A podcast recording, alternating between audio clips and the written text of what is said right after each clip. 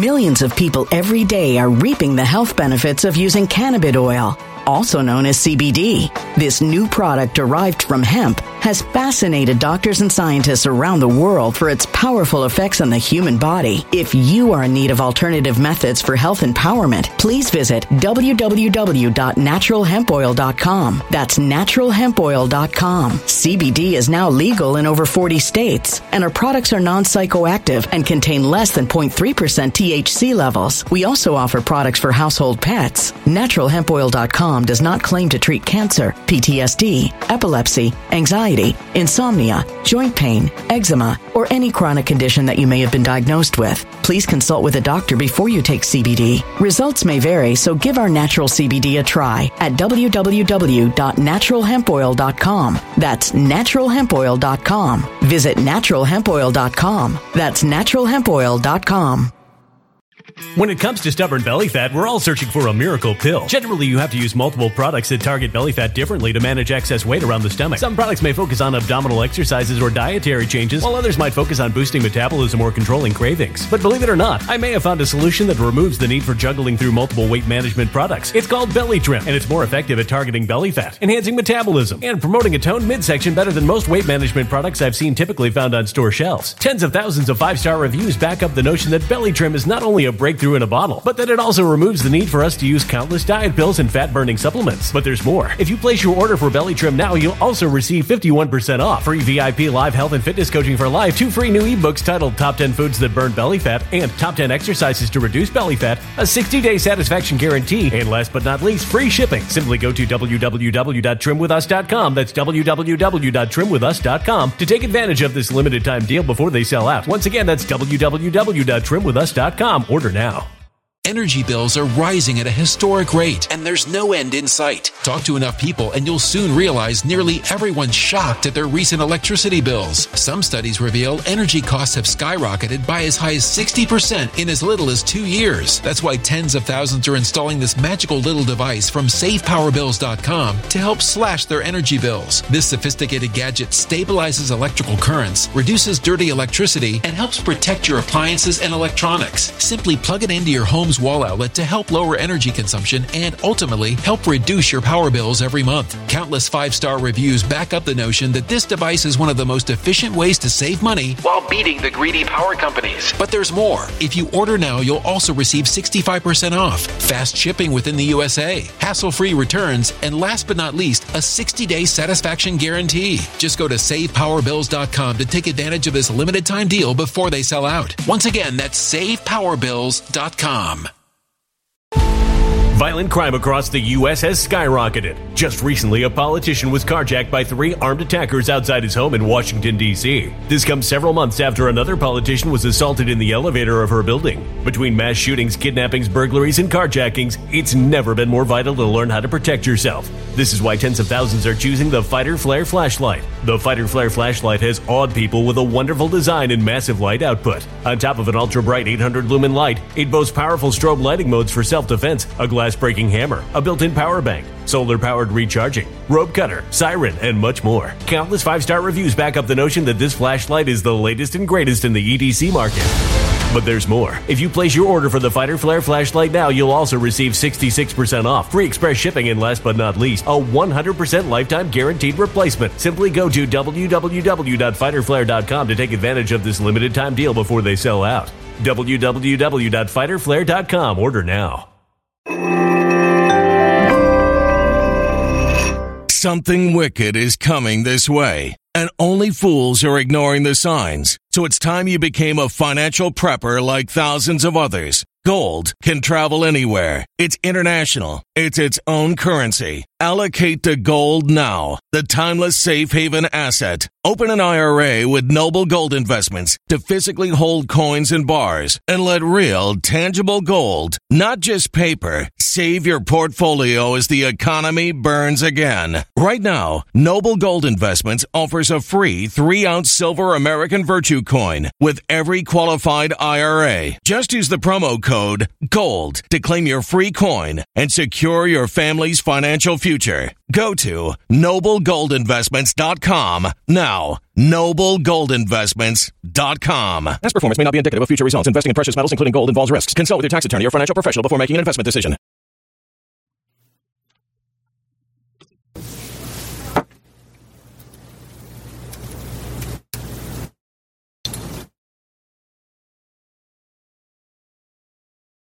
RPN is not responsible for the views, actions, statements, or opinions of its guests, advertisers, or even its viewers.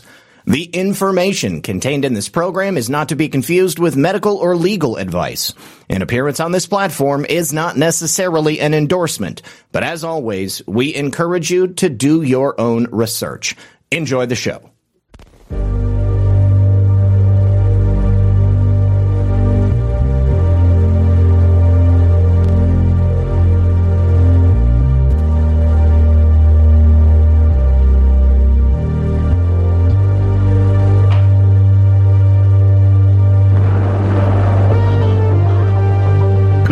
Everyone. You're listening to Red Pill 78. As always, my name is Zak Paine, the corruption detector, and this is another edition of Red Pill News for Friday Night Live Stream. Joining us in the studio tonight, for the very first time, second attempt, we've got Tommy Robinson, the one and only, probably, as far as I'm aware, the, the most well known British activist and an amazing documentarian and filmmaker. Obviously, last week, or I guess two weeks ago, we sat down and watched Tommy's most recent documentary, Silenced, and Tommy is now here to talk to us about that and, of course, his experiences and what he's got going on right now. So please, uh, if you're watching over on Rumble, do me a favor, hit the like button. If you're over on pilled.net, hit the red pill. Thank you very much to Mr. Driftwood over on Pilled. He says, watching live from Taranaki, New Zealand. That's awesome. Much love to you both from me and Wendy the Wonder Cow. Awesome. Thanks for that. Appreciate the donation.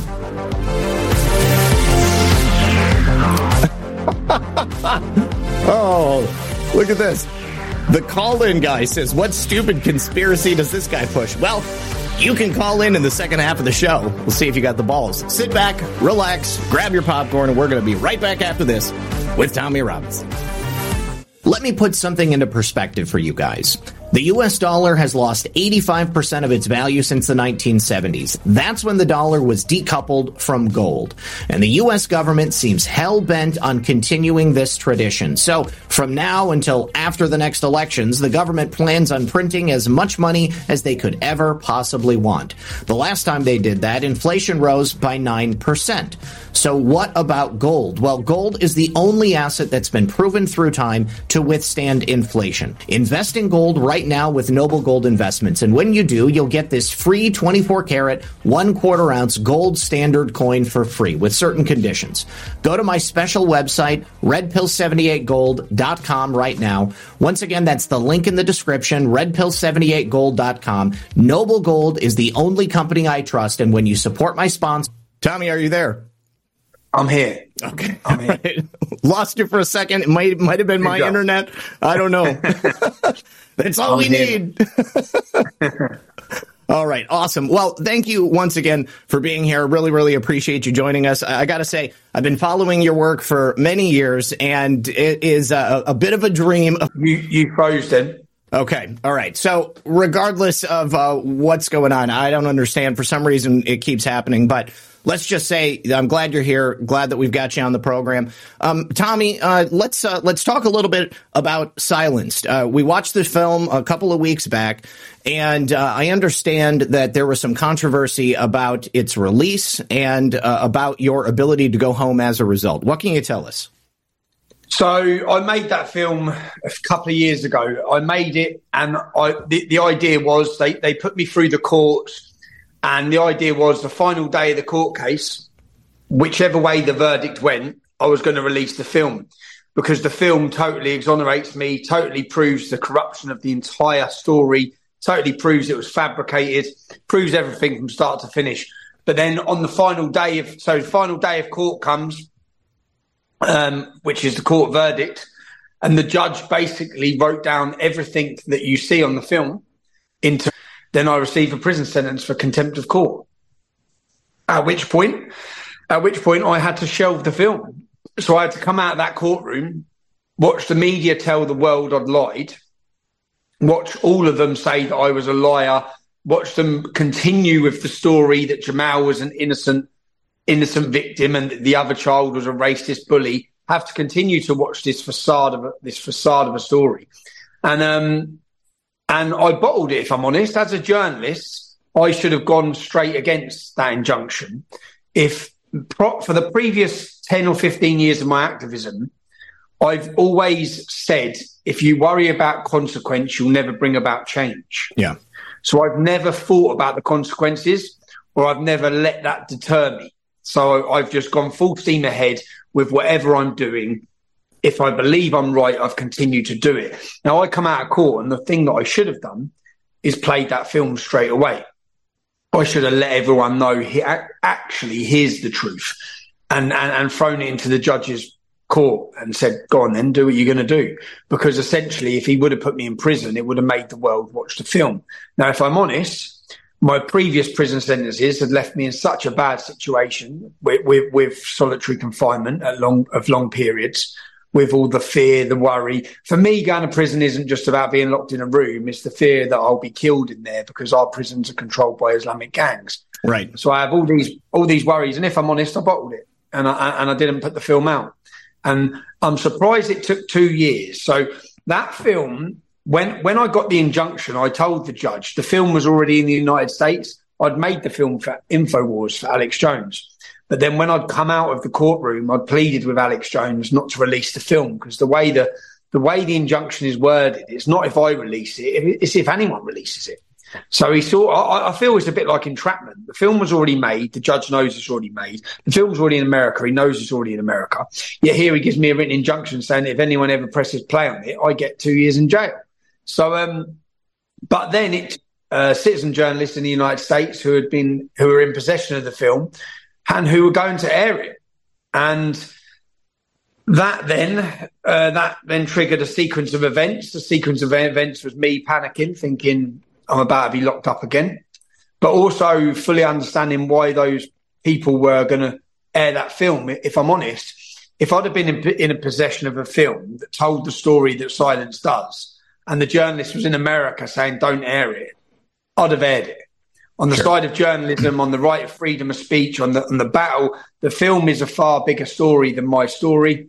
It's a uh, we've all seen the corrupt, uh, the weaponization of the judiciary and law enforcement. You've seen it in America now with the FBI. You've seen it with Steve Bannon. You've seen it with Donald Trump now.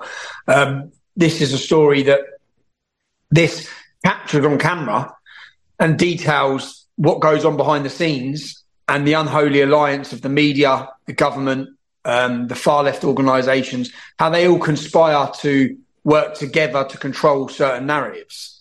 And I was going against the narrative, so I had to be silenced. And this film details the, the extreme lengths they'll go to to silence anyone. So I'm currently now sat in Spain. Um, I'm sat here. I've been sat here for months now. I'm sat here waiting. My children come out next week. I've got three children. So when when this all blew up, and worrying about the situation, I just thought, you know what? I don't want to miss another summer with my kids because I've missed too many. Um, so um, my children will be out here for four weeks with me. I'll have my summer with my kids, and then I'll go home and face face whatever music there is to face. So I, I got to say, I think that was probably the most heartbreaking part of this story for the audience. You know, I mean, uh, to, to to spin this lie it, they require the system that is uh, uh, essentially stacked against you to ruin your life and to destroy the foundations of it. you, you lost your family. You, you had to get a divorce from your wife. You had to move your children and her to uh, someplace else so that they'd be safe. Uh, and obviously, with the film already being completed, you've got uh, time and money, and probably other people have money invested in the production of that. So, I mean, it puts a lot of pressures on your life. And then on top of that, with the judge and the press saying that you're a liar and that you've somehow twisted the truth so that it would make this uh, this young boy uh, appear to be a victim of some kind, uh, or, or, or, show him to be the perpetrator rather than the victim, uh, it makes it very difficult. So. Uh, with the, the court case itself, was this brought on by the lawyers for that young boy Jamal, or was this some other aspect of the British court system? So the young, so Jamal, who is a, was a young boy up in Huddersfield, somehow got teamed up with the celebrity jihadi would-be go-to lawyer for every terrorist in the UK. So somehow they got teamed up together. Yeah, before before the video had even gone online. So before there was a news story around this, Jamal was armed with these celebrity jihadi lawyers, and it was those celebrity jihadi lawyers who bought who brought the case against me. Um, they brought the case against me, and what happens is then you go to court. So they brought the case against me, and it's evident in the trial, and the judge accepts that I only reported what I was told, mm-hmm. which is my job. Which is my job as a journalist. Yeah? yeah, I should be protected under the public interest argument. So I argued in court that it was within the public's interest for them to hear the other side of the story especially the reason being that the public had donated over £160,000 to Jamal in a 48 hour period. It was duty bound that as a journalist, I should inform the public they're not being told the truth. Now, the judge, the judge straight away ruled against public interest, which is just unheard of. How, how is it not in the public interest? So then he ruled that I have to prove truth. So I have to prove categor- I have to prove in court that um, the, the allegations I made, the allegations I made were that Jamal threatened to stab someone and that Jamal beat up girls. They were the two allegations I made. I had to prove that they were true. So then we had the court case come up. But, uh, but in between this, I was offered to pay £50,000 and make a public apology, of which I refused. I was warned at that time by Katie Hopkins. I don't know if you know Katie Hopkins. I do, yeah. Katie, Okay, so Katie Hopkins warned me at that time, Tommy, you have no idea what they can do here. Yeah. They, what they done to her, they bankrupt Katie Hopkins. So for a similar court case, they bankrupt Katie Hopkins and she said they took money from accounts that was nothing to do with it from relatives. They, they literally can do what they want. Yeah. Wow. So she said, when they put this order against you, that they will do what they want. So she, she warned me, um, she warned me, but I I simply couldn't throw Bailey under the bus again. I felt that by me apologising in any way, even if it wasn't for the right reasons, if if I was in a corner where I had to apologise because they're going to destroy my life, I felt that if I'd done that, I'm sort of like concreting again that Bailey was in the wrong somehow, right? And that this fifteen this fifteen year old child whose life I'd seen be destroyed, um, I just couldn't do it to him. So I, re- I refused that. They took me through the court process. I turned up in court, but what I'd done is, as this court case was going on, I then went up and approached some of the pupils and, and their families. I managed to find five pupils, five that would come to court and testify and give evidence uh, of truth. So they would come, and these are five pupils that I don't know that I've mm. never met. Yeah? And two of these, two of these allegations so one girl put online saying that Jamal had beat her with a hockey stick, and another mother put online saying that Jamal had bit her daughter's head when she and jumped her. Now both these people had put these allegations online before my involvement in this case whatsoever. So I come in as a journalist after these stories have gone out. I corroborate them and I report them. So there's no way that these people have made anything up for my benefit. There's no way any of them have lied for my benefit. All of this has happened before my involvement. So I get these five pupils that agree to come to court, and then I and then because I need the public to know what I know, so then I wear the hidden camera. Now, with with the hidden camera, I was gobsmacked really of, of what once I knew the truth. of why no one spoke out. I couldn't understand how this story could blow up so big worldwide. And when I say worldwide, this story was manufactured. The story blew up six weeks before. The, the video was released six weeks before. They timed it, and the day you see the video go viral, pumped around the world with the GoFundMe, it was all organised. The lawyers put in a free. The the lawyer Jamal's lawyers put in a criminal record check against Jamal it comes back, say, on the 25th. On the 26th, this story blows up worldwide. So they were holding the story, waiting, waiting to get their all clear. When they got their all clear pump, they went for it worldwide. And it was a story that everyone who's anyone who wants to virtue signal could and would get behind. Because this is the story of a racist attack, a racial, a, a poor Syrian refugee has escaped war in Syria, come to a school in the UK and had his arm broken in a racist attack been racially bullied, and and everyone everything's to do with racism. So they they blew this story up. So I went and wore a covert camera. I got seven. I've got more than seven teachers. What you see in the documentary, in fact, the documentary that you watched is not the actual documentary I made. I made a two-hour documentary. You saw an hour and forty minutes. They cut forty minutes out. Um, the people who released it because and and when I went to the teachers' houses, the first the first thing that become apparent an Asian teacher comes out and just says, Tommy, I took the money. So what do you mean you took the money? He said, I took the money, bro. And uh, he said, they paid us. I said, who paid you? Kirklees Council, which is like the local government. Mm-hmm. The local government. And he was paid £18,000 to remain silent, to not tell the truth, to not open his mouth. And actually, what you don't see in the documentary, because they didn't release these parts, is I put in a freedom of information request to the council wanting to know how much the local council had spent on non-disclosure agreements, how much money they'd spent on buying the buying the silence. The actual figure was two hundred and seventy-four thousand pounds. Oh wow! So, uh, so they, how many people did they pay off exactly? Do do, do well, we know? We know because I had I had I had, I had Kumar, then I had another teacher, then I had another teacher, and then I had the head teacher, and then I knock at another teacher's door, and the woman says, "You can't. Oh, my, my son can't speak to you." So it's his mother. I said, I, you, you know who I am? She goes, I know who you are, but he legally can't speak to you. And then I say to her, did he sign a non-disclosure agreement? She says, I says, and I say, was he paid? She says, I'm not saying anything. And then she, but then she, then she says, I can't, then she says, I can't speak to you either, Tommy. I said, why can't you speak to me? And she said, I'm the chair of governors. I said, you're the chair of governors. I said, did you did you get paid to sign a non-disclosure agreement as well? She says, and I'm like, so I, I said, so they paid everyone because Paul Kumar, the teacher who took eighteen thousand pounds, was nothing to do with the story. Yeah, yeah, he wasn't there, right? I mean, he just had he experiences with Jamal. yeah, his and his experience was with Jamal, which he says on camera, is that Jamal would come down to the isolation unit to beat a girl up. Mm-hmm. That's pretty strong in the fact that I've said he beats girls up, yeah, for my mm-hmm. case.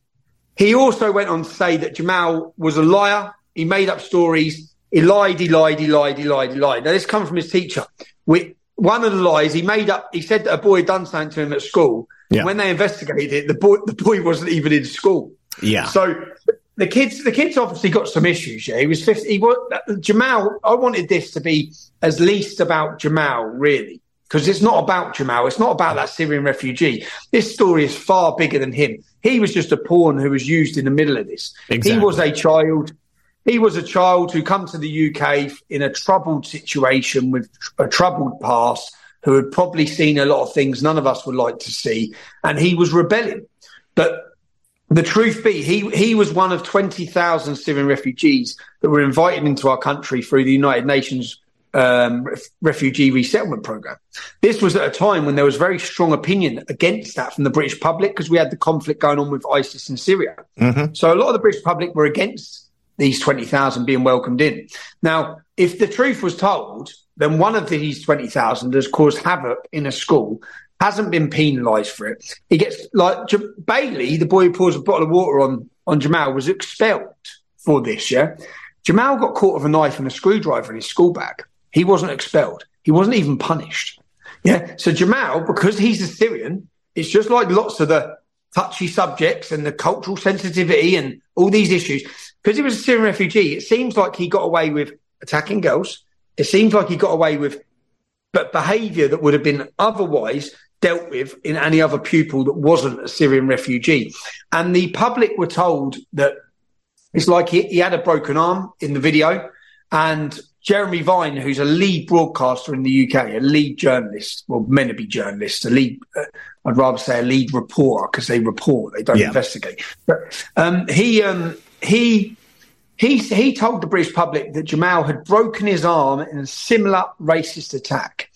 Now, what we find out from the school records and from the head teacher, the head teacher on cameras, again, it's not, none of the allegations are me saying them. They're all coming from teachers. The head teacher says, Do you know how he broke his arm? He was attacking a boy four years younger than him. So he had a boy four years younger than him in a headlock. I went and interviewed that boy and found the child. It, it, it called the mum's child, the mum, the child's mum, a white slack. So it racially abused this this this child who was four years younger than him. Then he'd attacked him and someone pushed him off him. That's how he broke his arm. It was an accident. The police had already investigated how he broke his arm. There was no, there was no crime. Um, he was actually the violent per- perpetrator in that attack. And, but the British public weren't told any of that. The British public weren't told any of the history of what had gone on with Jamal or the fact that Jamal had allegedly made allegations to rape the, the boy who poured, poured a bottle of water on him to rape his rape his nine year old sisters. The, the, British public were just get, given this little 10 second clip, and then the story was pushed, and the journalists uh, and the media pumped it around the globe, destroying so many countless lives along the way. The most mad thing about this, the maddest thing about this story is they shut down the school. Oh, like they closed the school down. forever. It's gone. School's gone. they, no, they, they, they went up. It's like the head the head teacher said they when in, in the recordings he says they. He says when I say they, Tommy, Theresa May spoke about this incident at the G8 summit. Saw that. Yeah, that that's how big this was. Yeah, mm-hmm. and someone said get rid of it. They said get rid of this story. Yeah. Now to get rid of the story, they give non-disclosures to every teacher. Um, they then closed the school. They sent investigators to up, and the head teacher says that. So the head teacher, when he he'd worked there twenty years, they threatened him with his pension. According to him, they threatened him with his pension. They then made him sign a non-disclosure agreement, and they escorted him off the school property. And he never worked a day since. But part of his non-disclosure agreement was he's not allowed to talk to any other teachers. So from that moment, when they turned up at that school, he didn't get to speak to anyone. He didn't get a leavers assembly, didn't get a thank you, didn't get a leaving card, didn't get thank you for 20 years of service in the school. Just you're going home and you're not talking to anyone ever again. We're making sure that this story can never blow up. And then imagine how pissed off they must have been. They've spent 275 grand. They've closed the school. And then along comes Tommy Robinson with his hidden camera just and just blows the, shit out of the, blows the shit out of the water. And so when I turned up at, when I turned up at court, I, am laughing as well as this is going on. I, I make a couple of little videos saying, "I've got you nailed, yeah. Everything you've told everyone, I've got all the proof against all of it." So I was I was compiling all this, making my film, thinking there's no way the judge can side against me. Yeah, right. He, he can't because I've produced all these videos to the judge. The judge has now watched the content from teacher after teacher after teacher. He's now aware that because their, their case lodged on the fact that a, a the, the mother that told me he beat her daughter up, she retracted her statement. She put out a retraction saying Jamal had nothing to do with it. Okay, which is what their case banked on. I went and knocked on her door and she confirms the only reason she done that was because they threatened to rape her. Now I got that on the rec- on the recording, so it's like, so I say, was Jamal involved? She says, yes, he was. So to let the judge know, just because the Islamic gangs in this area are powerful and strong, just because this mother has been intimidated into silence, doesn't change the fact that it was the truth. The truth was told, and I reported it, and that's it, and that's all Jamal.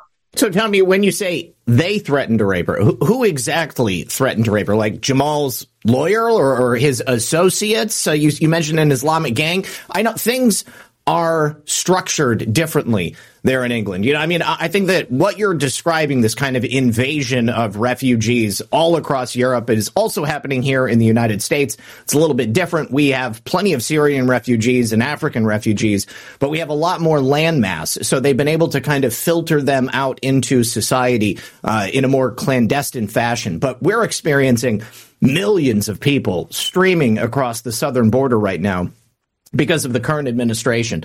Uh, and so I feel like we're kind of reaching the point where we're going to see something very similar to what you've had there in England for quite some time. So who is it that said they would rape her? So Huddersfield, the town where this incident happened, at this exact same time had the biggest grooming gang scandal of our country's history. When I say grooming gang, what that what that allures to is groups of Muslim men who are kidnapping, torturing, and raping young non-Muslim children. Now, the court cases were going on at this time, at this exact time. For the, I think 31 of them were sent to prison. 31 men were sent to prison for the rape of uh, over 100 children. Yeah? Now, so this this town is has a real problem with Islamic gangs who are raping children. So when I say they, with, with, with the Islamic community, you'll you'll gather this if they've just now if America's being filled up. What's your immigration problems for years? But it's usually been Mexicans. When that, when once you replace them with North African Muslims, Syrian Muslims, Afghanis, Pakistanis, Somalis, you're in trouble. You're going to witness something you've never seen. And and the thing being that if you declare if you have a problem with one Muslim, one anyone, you might as well have declared war on the whole tribe because they will all back each other. They will come together and back each other without even knowing each other. For an example, growing up in Luton, if you're out on a night out and, and an English kid happened to get in a fight with a Muslim kid, they would jump out of taxis, come out of chicken shops, come come out of cars everywhere, and they would all join in. Yeah, wow. instantly they join in. The brotherhood and the protection of Islam and, and togetherness of Muslims, that is just how they operate. They all stand together. So when this incident blew up, all Muslims from everywhere, from all over the country, wanted to get Bailey and his family. They come from everywhere. They, the police intelligence said there was gangs coming in from Bradford. There was terrorism threats and everything. So when I say they threatened to rape the mum, she when she told us they they threatened to rape me, that would just mean local Muslims. So she'd have had threats to rape. We, we, we're aware from the, co- I, I covertly recording Bailey's neighbours. Bailey was the English boy who poured the bottle yeah. of water on him to find out what happened at the house when this happened. And he says cars of Muslims turned up. They were threatening to kill the mum, rape the little sisters. They were shouting they're going to blow the house up. So this is what happened instantly at this house. Muslims started converging on the property, turning up in their cars, turning up outside the school gates, turning up. At, you see the imam turned up from, there's 40 close, close to mosques. He turned up, uh, rabble rousing his Muslim crowd outside the school. This was all over a child because the other child who poured the bottle of water on him was a school child. This is just a school. All this was was a school playground dispute that was used and blown up. And it was used to push a narrative. And that's where this story because you can use me in it, you can use what I was talking about, but this story could be replicated for anyone who goes against any of their narratives. That those narratives now, that the unacceptable things you can't talk about, which used to just be open border immigration or Islam, have now shifted to COVID, to vaccines, to transgenderism, and and and this to, to sexualization of children, to drag queens. All all these things now are in this box of things that they don't want you to talk about. And when you do talk about them, you can you can pretty much mirror what you've seen. So I've managed to show this when you think about it, I cover lots of news stories. In the last year, last 18 months, I've made seven documentaries. This this documentary is just one of the stories I covered and shows the behind the scenes of what happened during that one story. This, you know, you said about them finding where my family lived. Mm-hmm. When when my when when I when we separated in this story, and my children were put into a new address, they went there again. The same lawyers. They sent someone there again. Yeah. So then my family had to move again. Yeah. They then sent someone, and there's video footage of this because my my daughter rings me and says, "Daddy, someone's outside. They're shining a torch through the window." Yeah. This is at 10:45 p.m. quarter to 11 at night. I, I'm literally driving through where, the area where my children were living, and I'm with my son. I race to the house and I catch the man. And the man, and, and, and I catch him and I take him out, and he's on the floor. And then he's, he's pleading that he's been sent there. So the lawyers, just to get to my family again, they made him go at quarter to 11 at night to deliver legal papers to me, even though they know it's not my house. They know we're divorced and they know I don't live there. It's all, all part of their little campaign. As you see, it's an entire campaign through the, through the film, a ca- campaign of harassment, a campaign of persecution and a campa- campaign that's meant to make you stop. So, Tommy, if, if this was you going to Jamal's house at 11 o'clock at night and like menacing him or threatening him or something, I mean, that would be a crime in the UK, wouldn't it? I mean, couldn't they arrest you and charge you with something? I would be in jail, more yeah. than likely, bro. So yeah. it, it's like the, the man, the man on video that they sent to my children's home, Dick Coughlin, Dick Coughlin. Yeah? Oh, this he is that you, that psycho YouTuber who said he said he's going to murder my children. Yes, yes, he he's a, a real nutcase. Yeah, he made a video saying he'll murder my children. That is undoubtedly a crime. That is an arrestable offence, but he was never arrested for it. The threats, the threats to my family, you see on the you see on the documentary, the phone calls to my child, my son, who's eleven, the phone, the phone calls to my ex-wife, giving her her address. It's menacing phone calls. It's malicious communications, at least. It's um, intimidation of witnesses before a high court trial, which is what they're attempting to do. The smashing up of my parents' house, the criminal damage against their house, all of this was a campaign of intimidation. And to, and it and it was because they knew I was in possession of these videos that proved their entire story a lie. Now, the video it didn't stop because the judge actually was totally corrupt and he was bent and he decided that the seven, the five pupils who testified, one of them a grade A student who had a, a, a perfect school record, who was then studying law. He found that those five pupils, for no reason whatsoever, travelled down from Huddersfield on a three-hour journey to London to commit perjury. He, that's what he found. That he, his ruling and his judgment is from the most intellectual judge in our land. He found that they everyone lied the seven teachers, the head teacher, all of them who were on covert recordings, they all lied. And in his judgment, he says, because he has to explain why they lied. Yeah? Why would they do that? All of these people. Yeah? He says sometimes people lie. They don't need a reason to lie. They just lie. Wow. Like, that's your judgment. Your judgment after hearing all this evidence and testimony from five pupils and seven teachers is that every one of them lied and that Jamal whose school record is littered with lie, lie, lie. Jamal told the truth because Jamal didn't bring one single person to court to give evidence. There was no one that testified on his behalf. No one that hit, apparently he was with he was with people at certain times. No one come to court. Just Jamal.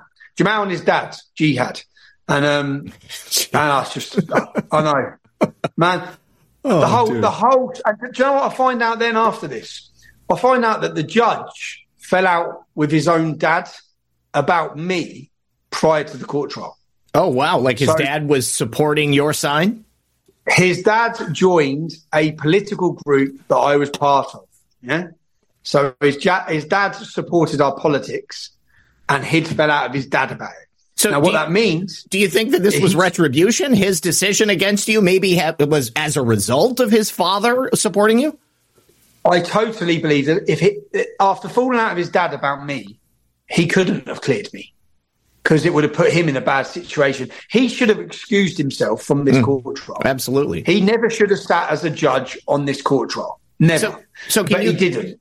Can you appeal that decision because of that? I mean, uh, no. Again, the, the time ba- the time basis has gone by. Okay. So, so I, I, I, I, in the two hour footage that I had, I had the fact that his father. I've got recordings. For, I, have also got I've got recordings put away to depend where this goes. Mm-hmm. I've got recordings that show that his father had fell out of him.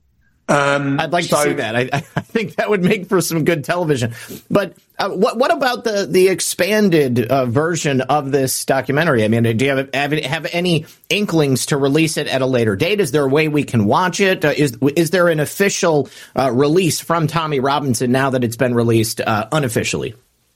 Um, so now, now that it's un- unofficially released, I still have the argument in court that I haven't released it. It's not me, sure. so I can still so essentially, when I land back in the UK, if see, I, I, look at it like this: if they decide to enforce the contempt of court proceedings against me, and it's currently with the Attorney General, so the Attorney General has accepted notification that she's received this complaint, an 80 page dossier of contempt proceedings against me.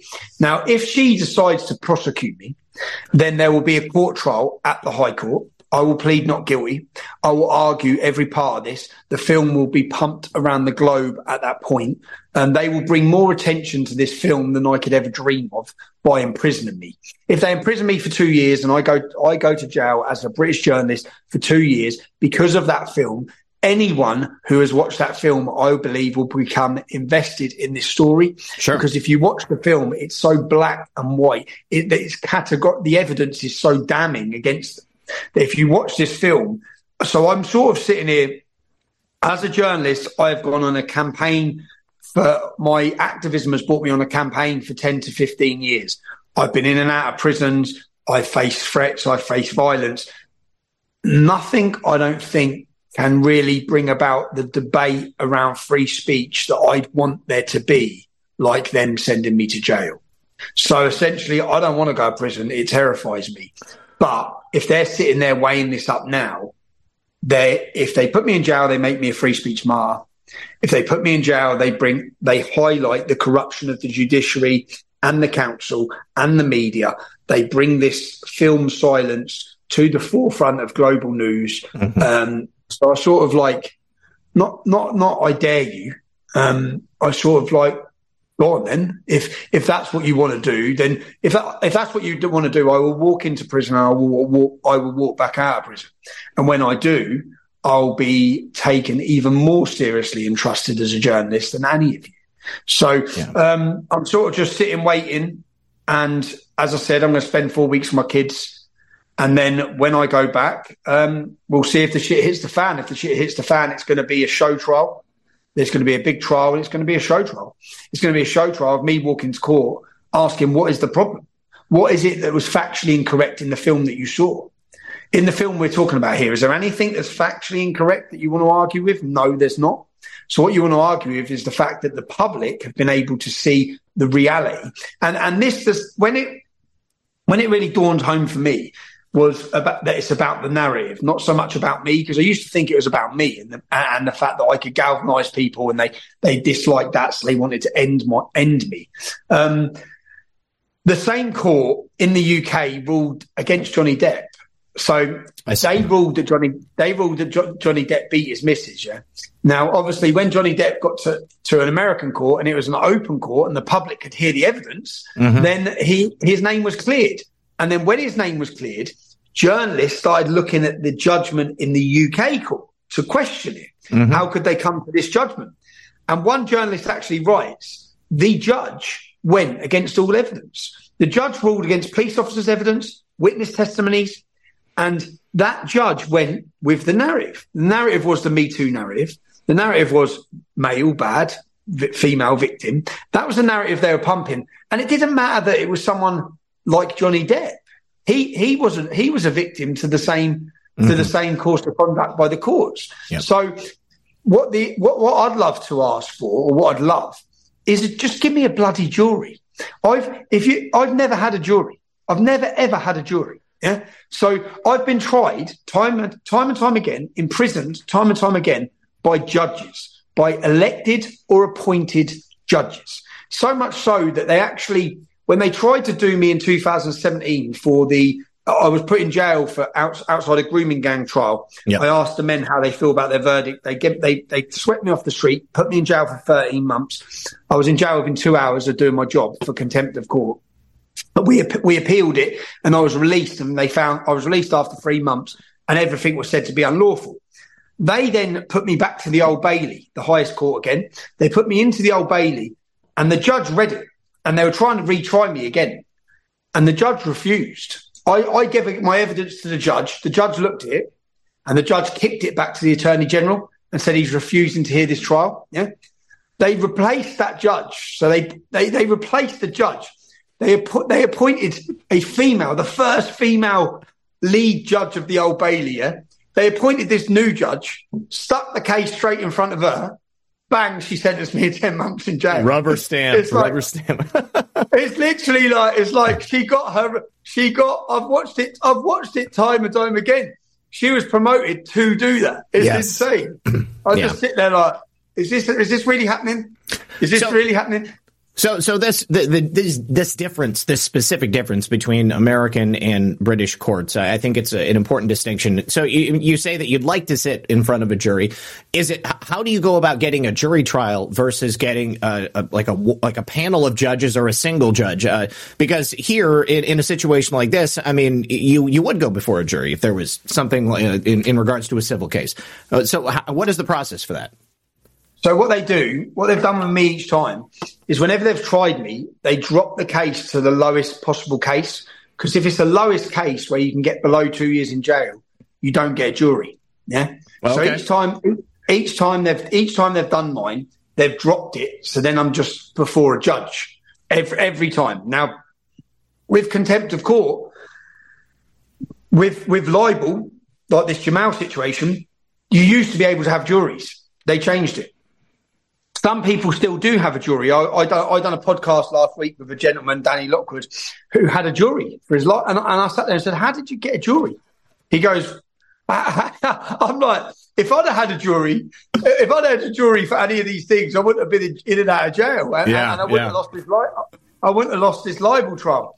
So, but contempt of court is the only, the only rule, the only law where a judge has the power to imprison someone for two years without a jury. It's the only law, and it's contempt of court that they're that they that they're saying I've committed by breaching the injunction because they're saying that I have I have ignored the injunction. I could have put this film out any time over the two years if I wanted to. Yeah. Once I found out it was going out, once I found out it was going out, there's nothing I could do to stop it. Once I knew that, like I'm doing interviews with you now about it, they'll probably try to say somehow that that's a contempt of court. But I'm a journalist, and they they've already limited my speech so much. Do you know, like this injunction that I received that I've got here? I've got another injunction. I'm appealing it. I'm in court in October. I was given another injunction where I put together a dossier about a journalist, and it was to prove that they're not actually journalists. You know, you know the story of the bloke because they're actually activists. They're Antifa activists. Yes. and they're given and they're taken seriously by government, by by media, by all these different people. When they're all they're doing is fighting their own political ideology Yeah. and they're they're attacking their political opponents. They're using their position as journalists to attack. This journalist had wrote like 260 art, 260 articles about me. Yeah? 260 is like what what is going on? She she had such a fetish for me. But I'd um so I I then I then com- compiled loads of stuff. Straight away I was given an injunction. I'm not allowed to mention her name. They took me to court. That's crazy. That's crazy. I'm not even allowed to mention her name for five years. So I- I'm appealing this again to try and get this next next mini documentary out. Um, but again, it's at the minute it's on the it's on the it's on the back burner. It's just sat on the shelf. Oh, uh, I mean, that's fascinating to me that somebody could write, devote that many words to you specifically, but then you're unable to defend yourself or, or talk about the situation. We have the exact same problem here in the United States, too. There's a publication called Media Matters that began as like a hit. Yeah. Yeah. They- Media matters are hope not hate. They're, they're, they are the equivalent. Me- Media matters are identical. okay. They're Yeah. identical. I've got like there's like 30 articles about me on Media Matters. Uh, they they have a major hard on for uh, people that are doing good work out there. Obviously, you, you're totally right. I mean, they have a political agenda. Somebody's foot in the bill. Uh, they're obviously uh, being well funded to devote all of this time and effort to smearing the good names of people who are trying to bring attention to, you know, subjects that are totally worthwhile. I mean, previously when you went to jail uh, for the coverage of the uh, the the Muslim grooming gang, I mean, uh, it, that just like beggars belief. I don't understand how anybody could, you know, uh, be not okay with you covering what happened to these kids. I mean, bringing attention to something like that is uh, something I think people have a duty to do. You know, it's it's disgusting to imagine that they would be so caught up in this woke nonsense that they have to keep that quiet, stop people from discussing it.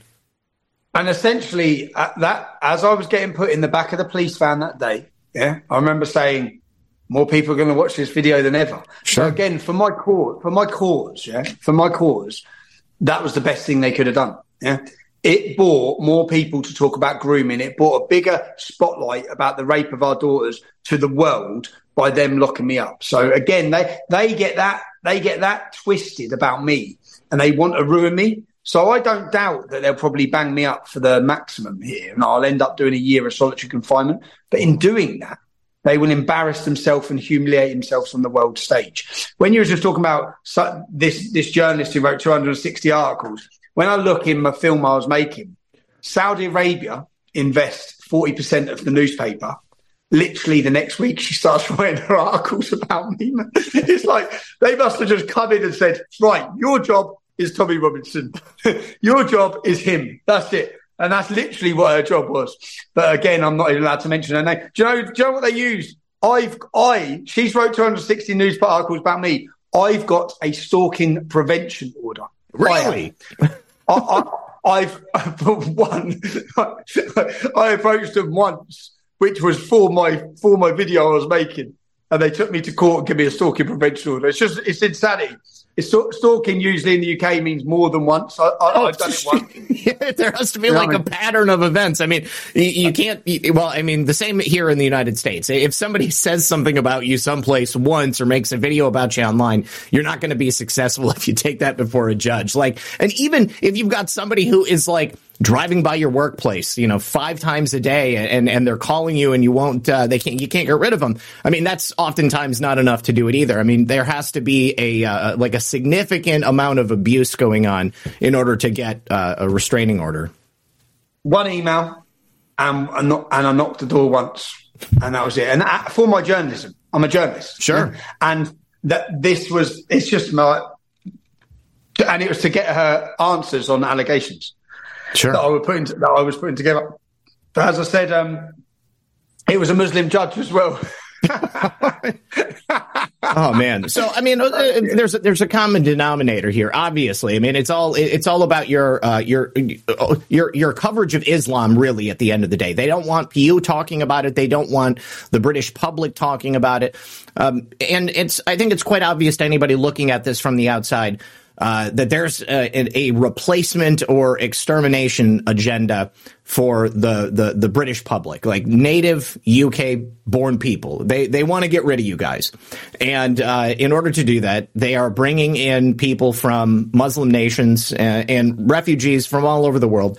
And they're just pushing them into society oftentimes uh, they they have they have almost completely replaced you guys. I mean, it, you, I think you said in the documentary that Mohammed is the number one name in uh, in London and in many British cities. You, have got uh, less than fifty percent of the people living there are actually like uh, natural born British citizens. I mean, that's pretty crazy to think. That's my hometown. My yeah. hometown's less than fifty percent. My hometown is fifty percent Muslim. We have over forty mosques. So that what it is, what it is is anything that would question government policy. Now, government policy has been open borders, it's been immigration, it's been refugees. So any of the problems that come from that, they embarrass their utopia idea of multiculturalism, which has failed significantly. Mm-hmm. Any any issue like that would be they want the silence and they want to hide because it because it brings question to their policies. So if people are looking at, so when I come around talking about Islam, they don't want to have the discussion about Islam. Is Islam good for the UK? Are the teachings good? What are the teachings? Who was Muhammad? All these sort of questions, which we're going to have to have this discussion at some point when you've changed the demographic of our country so much that a vast uh, that, that, we now have five million people who adhere to the teachings of Muhammad and believe he was a perfect human being. Well, who was this perfect human being? What was his life like? What were his actions? Did he behead? Did he rape? Yes, he did. He done both of them. What was he a nice man? Was he a good man? Is he the man that we should be revering to? Is he the man that we want to a, a five that we want five or ten percent of our population to believe is perfect? What, what, problems could that bring for society? What were his teachings? How did he view non-Muslim? All these sort of questions are, are just questions we, we need to be able to ask if you're changing the demographics of our country. Certainly. If you've and uh, if we're seeing terrorism rates, if we're seeing rape rates, if we're seeing like for example, just so you get the statistics, Muslims make up four percent of the UK.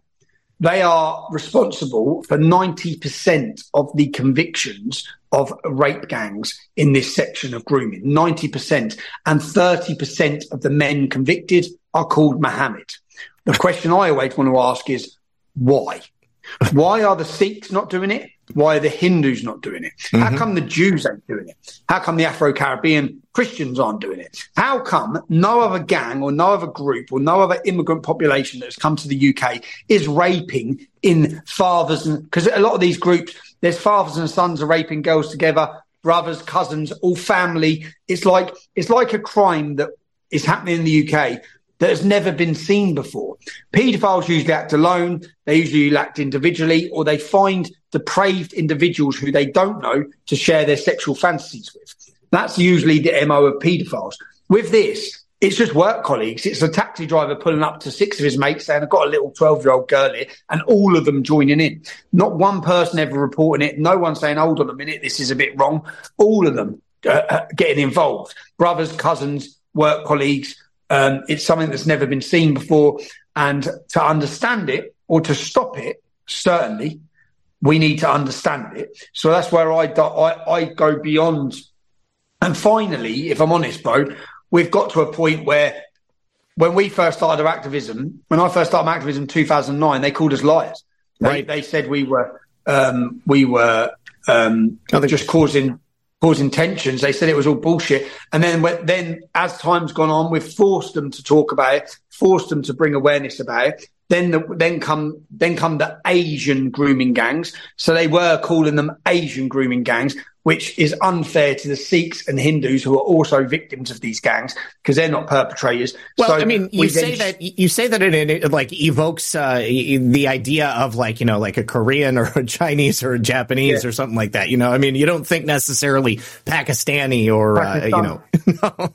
And it's and, and, it's purposely done. It's pur- It was pur- that word was purposely used again to take the attention away from the Muslim community.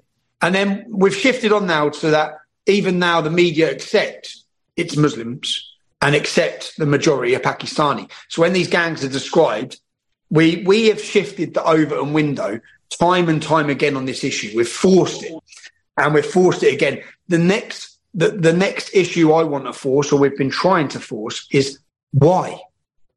Why are these men acting the way they are? Uh, what are the teachings of Islam? What are the teachings of Muhammad? how is this somehow acceptable within, within this community? That's the question. And when you ask that question, they literally want to kill you. They yeah. want to silence you they want to attack you. So, well, I mean, if that's a part of your culture, like the permissibility of raping and subjugating young girls, then, you know, why would you want to give that up? I want you to answer that question, Tommy. I want you to tell me why it is that this is a, a, phenomenon that we see because it's not relegated only to the UK. I mean, Sweden is another place that has had just an overabundance of uh, Islamic uh, uh, immigration coming in. But before you uh, tell me that answer, um, has the perception or the attitude about this also changed in the British public? Because I know for a long time, I mean, people didn't really want to talk about this. I mean, you know, they were obviously told that if they did, they were racist, you know, they were lying and, you know, they were bad people. You can't bring this stuff up. But now that, you know, we are 15 years on from the start of this uh, grand experiment, uh, are, are people are people beginning to confront it and are they willing to do something about it so that you're not just a, a, a lone voice out in the wilderness?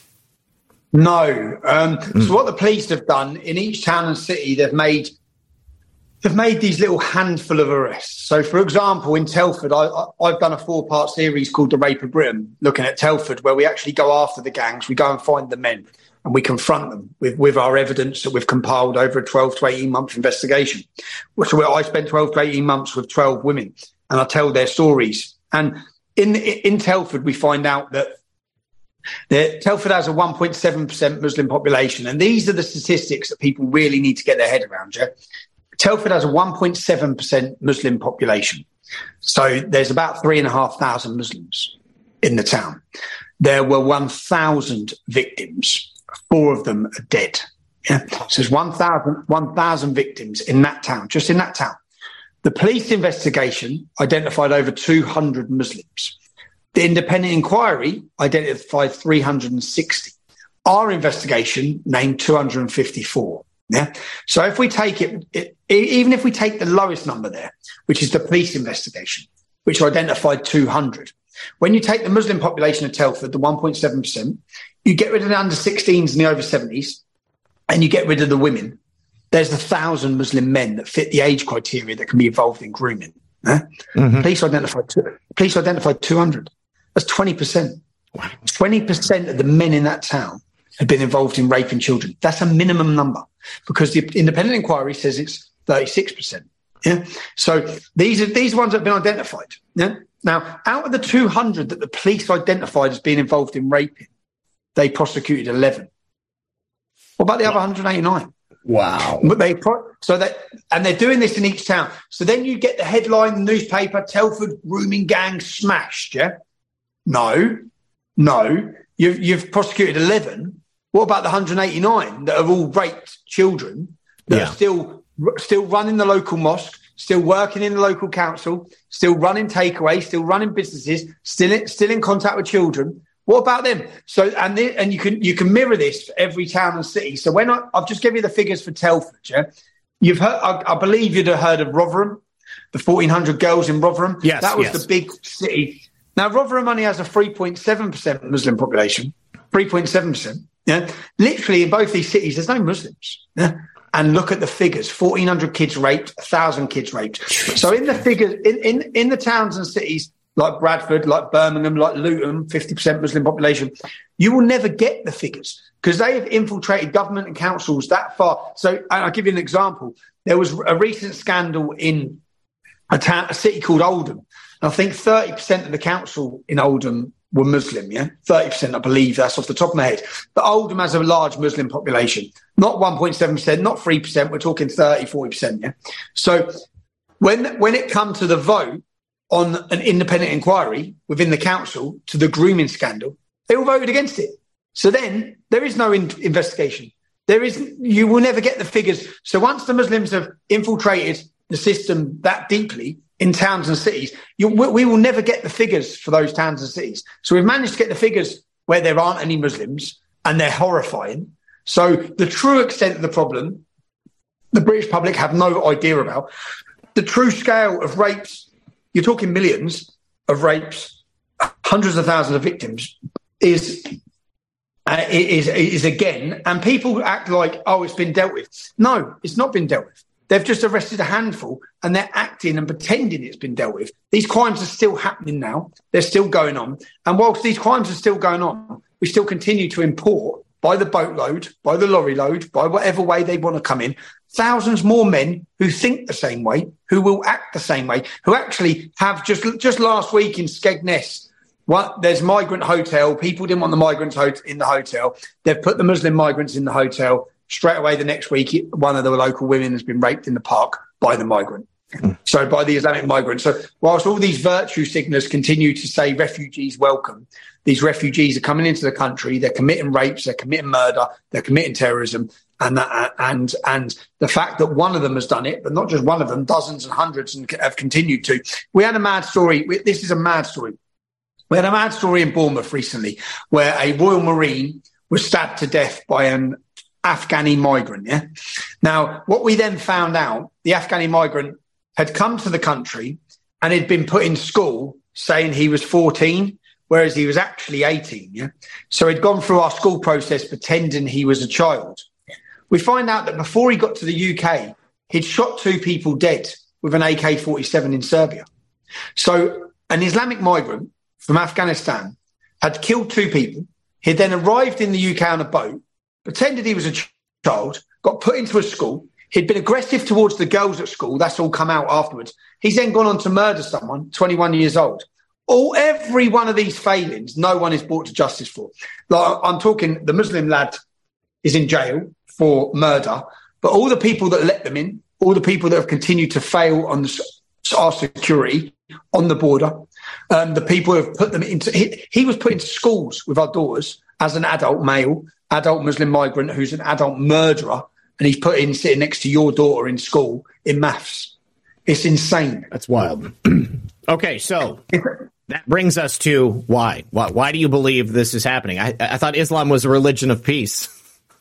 So there are four verses in the Quran that specifically direct Muslims that outside of your four wives, you can take whatever your right arm possesses. Yeah? The arm of the sword. So outside of your four wives, you can take sexual slaves. It's made very clear. One of the verses actually says, you are blameless.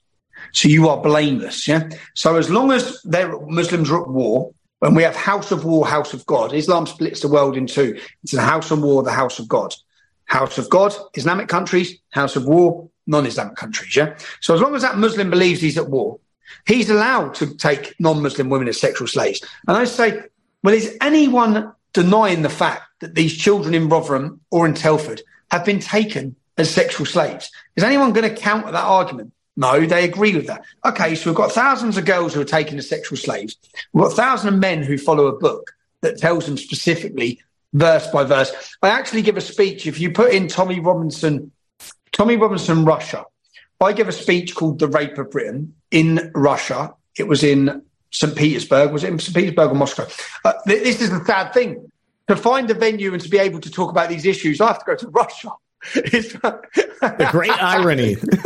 you know what I mean? It's been, it's been, but I went to Russia and I gave a speech, and what I'd done was I took what the men had said in the court trial. So I went through all the court trials.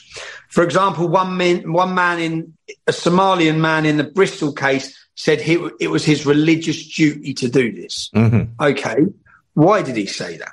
Another girl literally says they were quoting the Quran as they were raping her. So then we go through what the what the men said, what the girl said.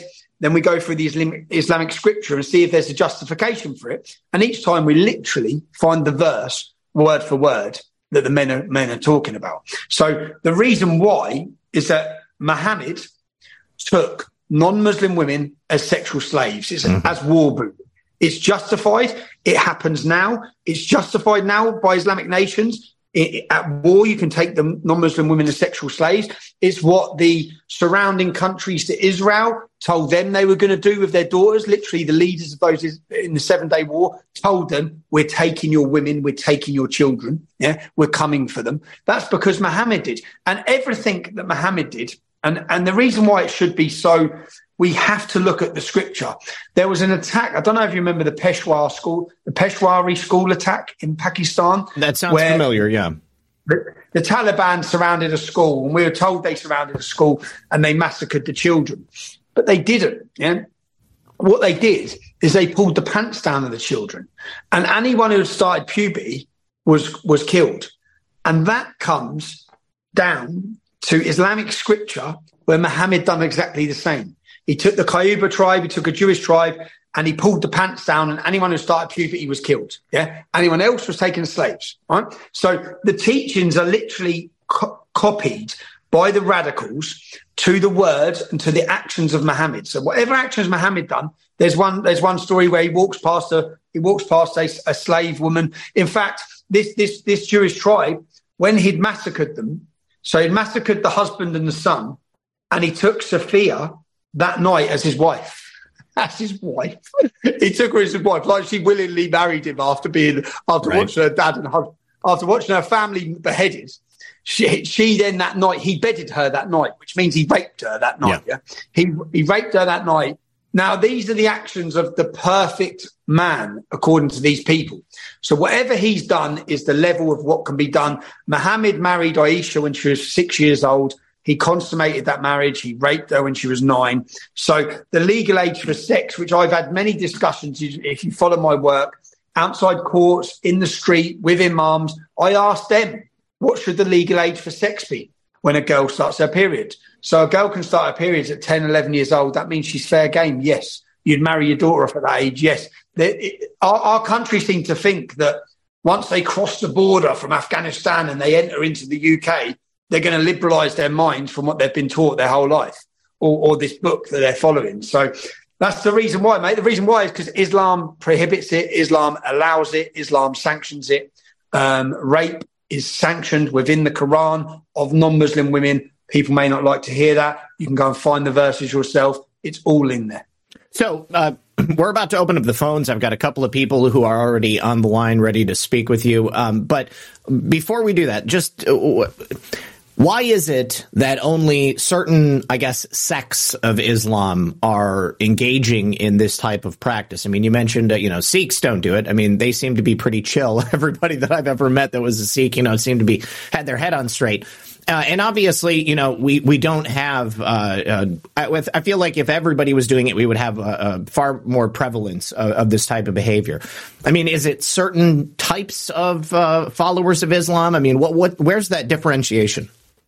There's a differentiation when it comes to radicalization and extremism. It's different sects of Islam. It's Wahhabism, it's Salafism, which is really th- those sects are it's Deobandism. But, but those sects are bringing, are attempting to literalize the Quran. Mm-hmm. So they are literal interpretations of Islam. Now, most Muslims, many Muslims, don't follow Islam to the word, just as many Christians don't. Many Muslims treat Islam and the religion like a buffet. They take the pieces they like to help them in their life and they ignore the real bad bits and they sure. just they they ignore that, which is great. That the vast majority that's that's that's the majority of Muslims I've met growing up don't live their life by Islam, but when they do want to take this book and literally interpret it, it will turn them into bad people. Sure, that's it. It will turn them into bad people.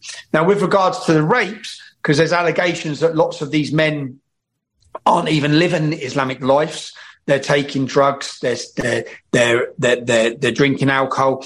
Well, with regards to the rapes and the sexual assaults, it's, it's like we need an independent inquiry into the Quran and to see if the Quran legitimizes and allows this. And justification, why are the families or what, why do these men always have huge court, huge people supporting them in court? Any other paedophiles don't have anyone supporting them in court. Everyone's too embarrassed to support them. With this lot, they're all turning up cheering for them, their families, saying that they're saying the girls are slags. That's what they're, they're all shouting that the girls are slags. The girls, you know, the 11 year old girls, they're slags. So, um, yeah, and with regards to Sikh, Sikhs, you're absolutely right. Sikhs, you see, if we've got, if your country has a problem and needs immigration into it, get the Sikhs because you cannot have a community who are who are still f- very religious when they're at home. Yeah, they're very religious, but they are also very patriotic to the home. Millions of people every day are reaping the health benefits of using cannabis oil, also known as CBD.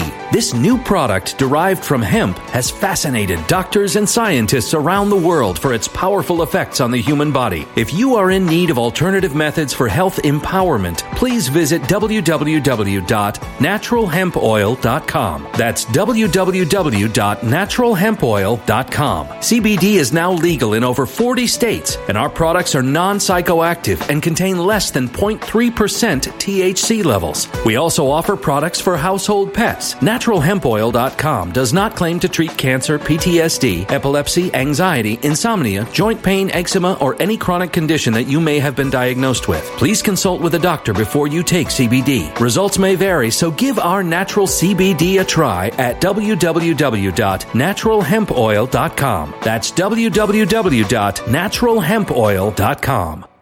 Energy bills are rising at a historic rate, and there's no end in sight. That's why tens of thousands are using this amazing little device from SavePowerBills.com. It's a small but smart gadget that stabilizes electrical currents, reduces dirty electricity, and helps protect your electronics. Just plug it into your home's wall outlet to help lower energy consumption and ultimately help reduce your power bills every month. Order now to get 65% off plus many free bonuses before they sell out by going to SavePowerBills.com. That's SavePowerBills.com. Order now. Energy bills are rising at a historic rate, and there's no end in sight. That's why tens of thousands are using this amazing little device from SavePowerBills.com. It's a small but smart gadget that stabilizes electrical currents, reduces dirty electricity, and helps protect your electronics. Just plug it into your home's wall outlet to help lower energy consumption and ultimately help reduce your power bills every month. Order now to get 65% off plus many free bonuses before they sell out by going to SavePowerBills.com. That's SavePowerBills.com. Order now now. Violent crime across the U.S. has skyrocketed. Between mass shootings, homicides, kidnappings, burglaries, and carjackings, it's never been more vital to learn how to protect yourself. This is why tens of thousands are choosing the Fighter Flare flashlight. The Fighter Flare flashlight includes an ultra bright 800 lumen light, powerful strobe lighting modes for self defense, a glass breaking hammer, a built in power bank, solar powered recharging, rope and wire cutter, siren, high and low LED lighting mode, and much more. Simply place your order now to get 66% off along with many other free bonuses before they sell out by going to www.fighterflare.com. Order now at www.fighterflare.com.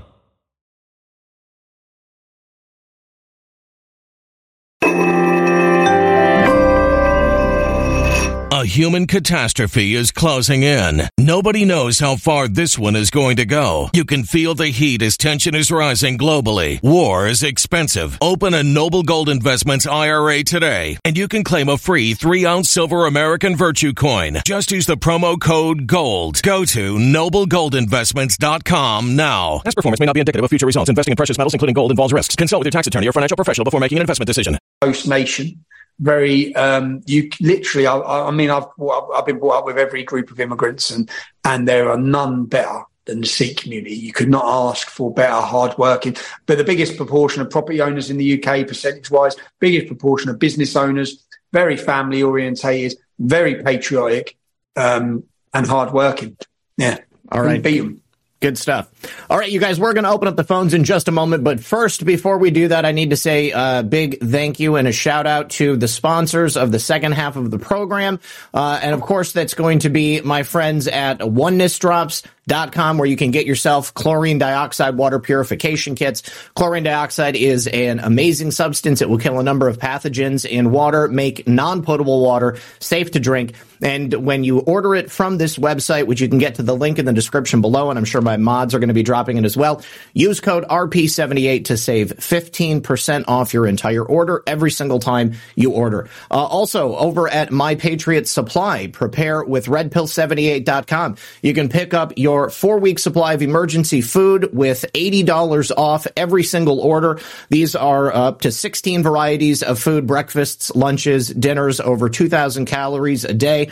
When you do the math, it works out to less than $3 per meal. If the proverbial ish hits the fan, then uh, you're going to want to have some of this on hand. So thank you very much for that. And then finally, our good friend Mike Lindell at mypillow.com. When you use code RP78, you can save up to 80% off of everything that Mike offers, whether it's the My Pillow, My Pillow 2.0, the mattress topper, the mattress itself, the My Giza Dream Sheets, the slippers, the bathrobes, the towels, uh, all of it. Get in there, get some of that stuff, and uh, support My Pillow, Mike's uh, uh, mission to bring election integrity back to this nation, and then, of course, continue to support the show right here. So, thank you very much, everybody, for joining us. We're going to be bringing in our very first caller, and that looks to be our Australian correspondent, DJ Vector.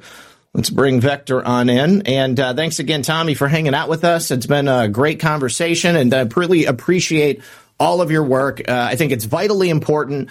I mean, uh, I, like I said earlier in the show, I mean, I've been following your work for years, and it's it's shocking to me how people have reacted to the information you've brought out. You know, I mean, like, it's like, I feel like, you know, people in America, I mean, we get it. We're listening to it, but the response from the, uh, the authorities in the UK, uh, you know, they would rather imprison you than imprison these roving gangs of pedophiles who are, are not just raping children, but I mean, there are murders, there, and, and, and the the damage that's done to these kids is incalculable. I mean, we're talking about years down the line. Who knows what they're going to get into? Who knows how damaging to their psyches it's going to be?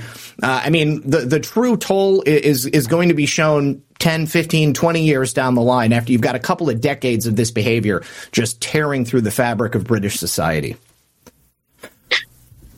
We, we, we look at that in uh, the rape of Britain. One of the girls, 15 years later, tries to kill herself whilst on the phone to me. Wow. So we, we, look, we look at the effect um, that it's had on all of the families, not just the girls, their families, their mums, their dads, their brothers. Um, entire entire communities destroyed. Entire communities destroyed. All right, uh, Vector, you're on the phone. How you doing, buddy? I'm good, thank you, Zak. Uh, hello to your audience. Hello to Tommy. It's a pleasure to meet you, sir. I've I've been following you for many years. I've seen you uh, uh, also on Alex Jones, I think, and um, I didn't know that you'd been to jail and you, it's got this bad. So I, I, just have to salute you for being so courageous and doing this in the first place because it has to be done. Obviously, um, I don't have a lot of time, but because I've got to run to work. But I've had a couple of things that I wanted to bring up. What are your thoughts about these sorts of topics uh, f- from an Australian perspective? That's probably the first thing, especially uh, Australia's a very multicultural country. Don't seem to have quite the same problems, but I know that we do, uh, especially uh, from what I understand from uh, all sorts of different countries that uh, we've brought people in from. That they're not really friendly to the country. They hate Australia.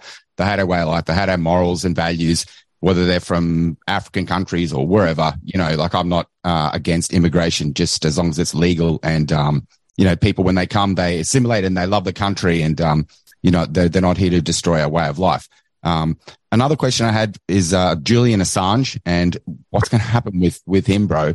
Um, and uh, and finally, the Aussie Cossack was jailed for ten months in maximum security because he revealed the identity of a pedophile during a court case that had a suppression order. So um, uh, there's a lot going on in Australia as well. So if, when was it? When when did that happen? When did that happen with the Aussie Cossack?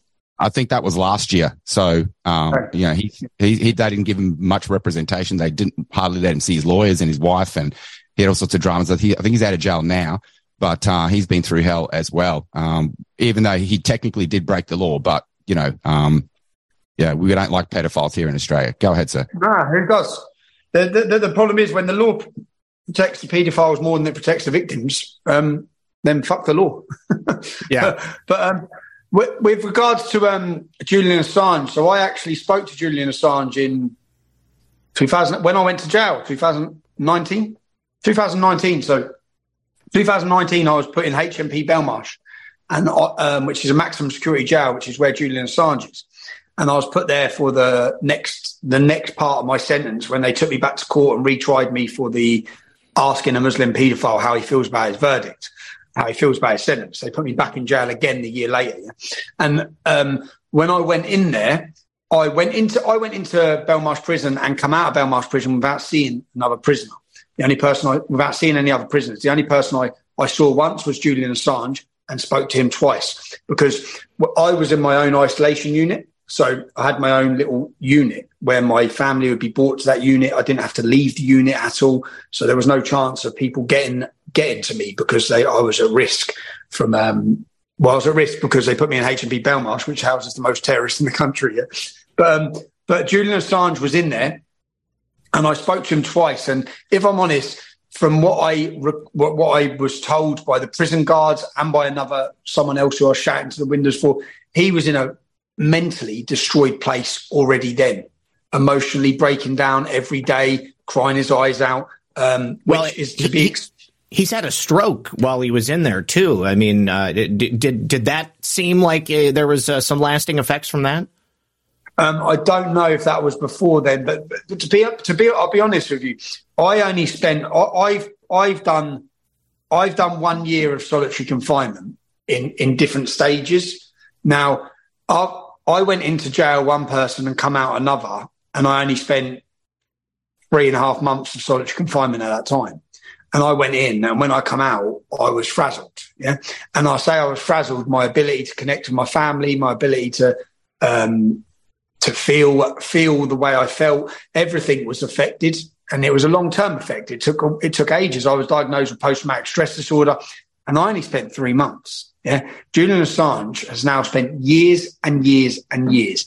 And on top of that, you can couple all the other added stresses of the fact that there's no light at the end of the tunnel for Julian Assange. So with me, I knew I was getting out and it still messed with my head. It still totally broke me. Yeah. At, at, at that time. So it, because uh, for, for, for, for solitary confinement, you're only illegally allowed to do 28 days because anything over 28 days is um, is problematic for your mental health.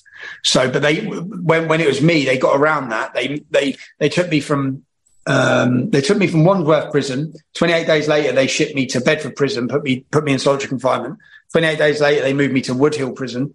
That put me in solitary confinement. 28 days later, they moved me back to Wandsworth, then to Wayland. So I done 22 weeks like that of them moving me to get around their legal their legal requirements of um, the mental health issue. But Julian Assange was in a bad way. The staff said he was in a, he was mentally not well. The staff didn't seem to like him either. From when I was questioning about him, they they said he's an arsehole. Um, but I, I, believe he was. Uh, yeah, I, I, believe he's mentally got, mentally destroyed already. Wow. So I believe what's happened to him is a form of torture. I believe it should be viewed as such he should be released. He was a journalist showing and embarrassing governments on what they were doing wrong. Um, he should be freed. I'm just absolutely gutted that when Donald Trump was in power, he didn't pardon him. Yeah, I got to say yeah. that was uh, definitely something I was disappointed in as well. And and you can't forget the years that he spent living inside that one room in that embassy. You know, I in mean, like that's yeah, six years. God, Six Yeah. years. Six, Tell me, why do you think that is? Wh- Why do you think Trump didn't pardon Julian Assange? I don't know because I was adamant he was gonna. I really thought he was gonna, and he should have. And and essentially, it was it was WikiLeaks that helped with all the Clinton stuff as well during the election, uh, Yeah. the Clinton emails. sure. I don't know. I don't know. What do you think? I've got Maybe some because it- ideas. Go ahead, Go. Zak. Well, okay, so you, you know they, they they spent the entirety of Trump's first term in office trying to connect him to Russia. They despite lack of any evidence, they connected those emails that WikiLeaks re- released to Russia. If Trump would have uh, shown any favorability towards Julian Assange, if they would have, if he would have pardoned him, uh, then they would have said, "Well, look at that. You know, that's proof positive that Ru- that Trump and Russia are working together." It was in a real between a rock and a hard place, and I think that there was also, uh, I, I think that he also had people in his administration who were just straight up giving him bad advice. And you know, people may not like it that I say that uh, because people like to, um, I guess, romanticize uh, Trump's and, and his knowledge about situation. But I mean, just I mean, it- I think that he looked at running the country in the same way that he looked at running his businesses. You know, he was the CEO of the Trump organization. You delegate authority to people that you trust for certain tasks and certain decisions. They come to you, they say, "This is what we recommend to you." Uh, and I think that when it comes to Julian Assange, uh, you know, he, he, they they probably told him that he couldn't pardon him, and that uh, they were just going to have to wait. And that's a bummer. Uh, I really wish that it would have been different because I don't think Julian deserves to be in there. I think he's been treated horribly.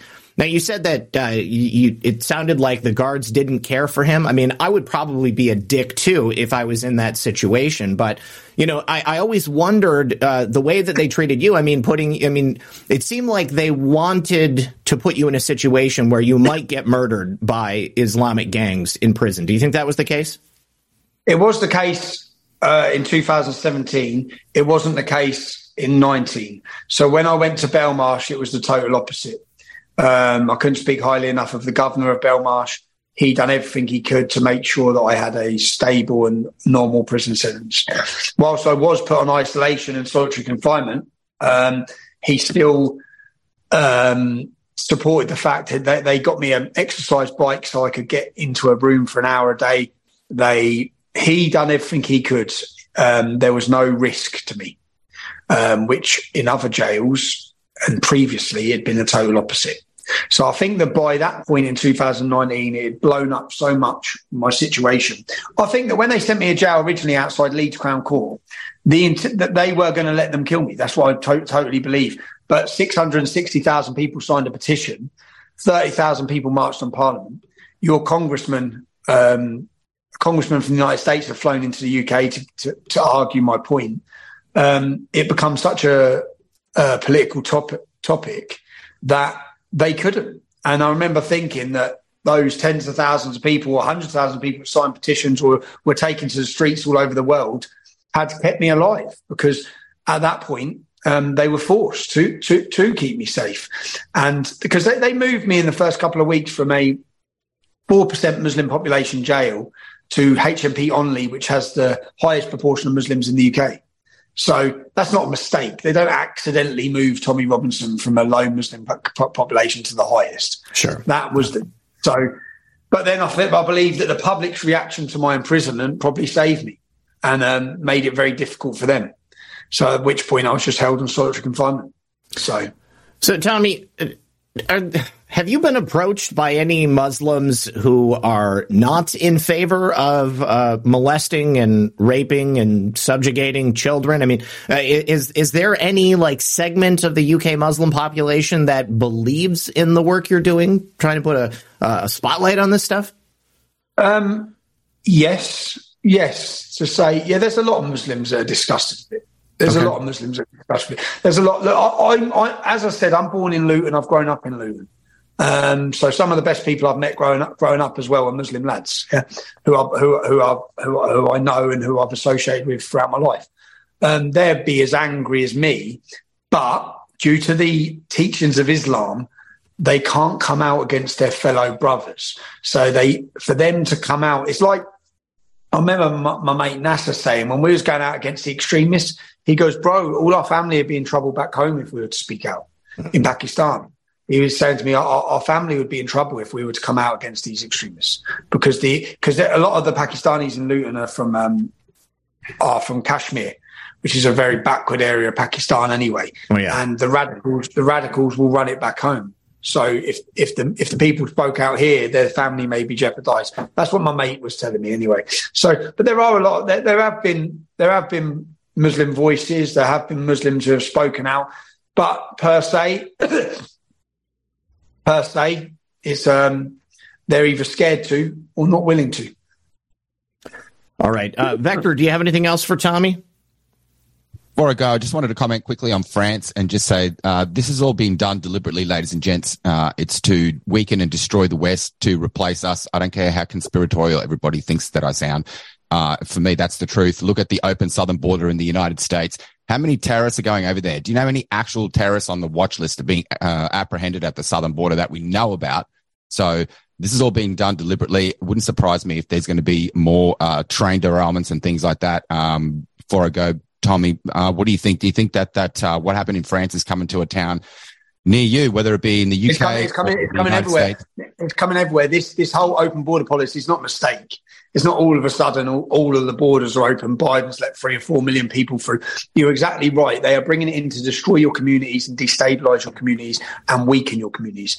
And when they weaken them, they're easier to control. I believe that these these people are being brought in. They're being used as well but there will be mass carnage in the years to come across Europe. There'll be attempts for jihadi revolutions, um, which is basically what was going on in France last week. Islamic uh, is a mini Islamic revolution against the state um, for the last couple of weeks.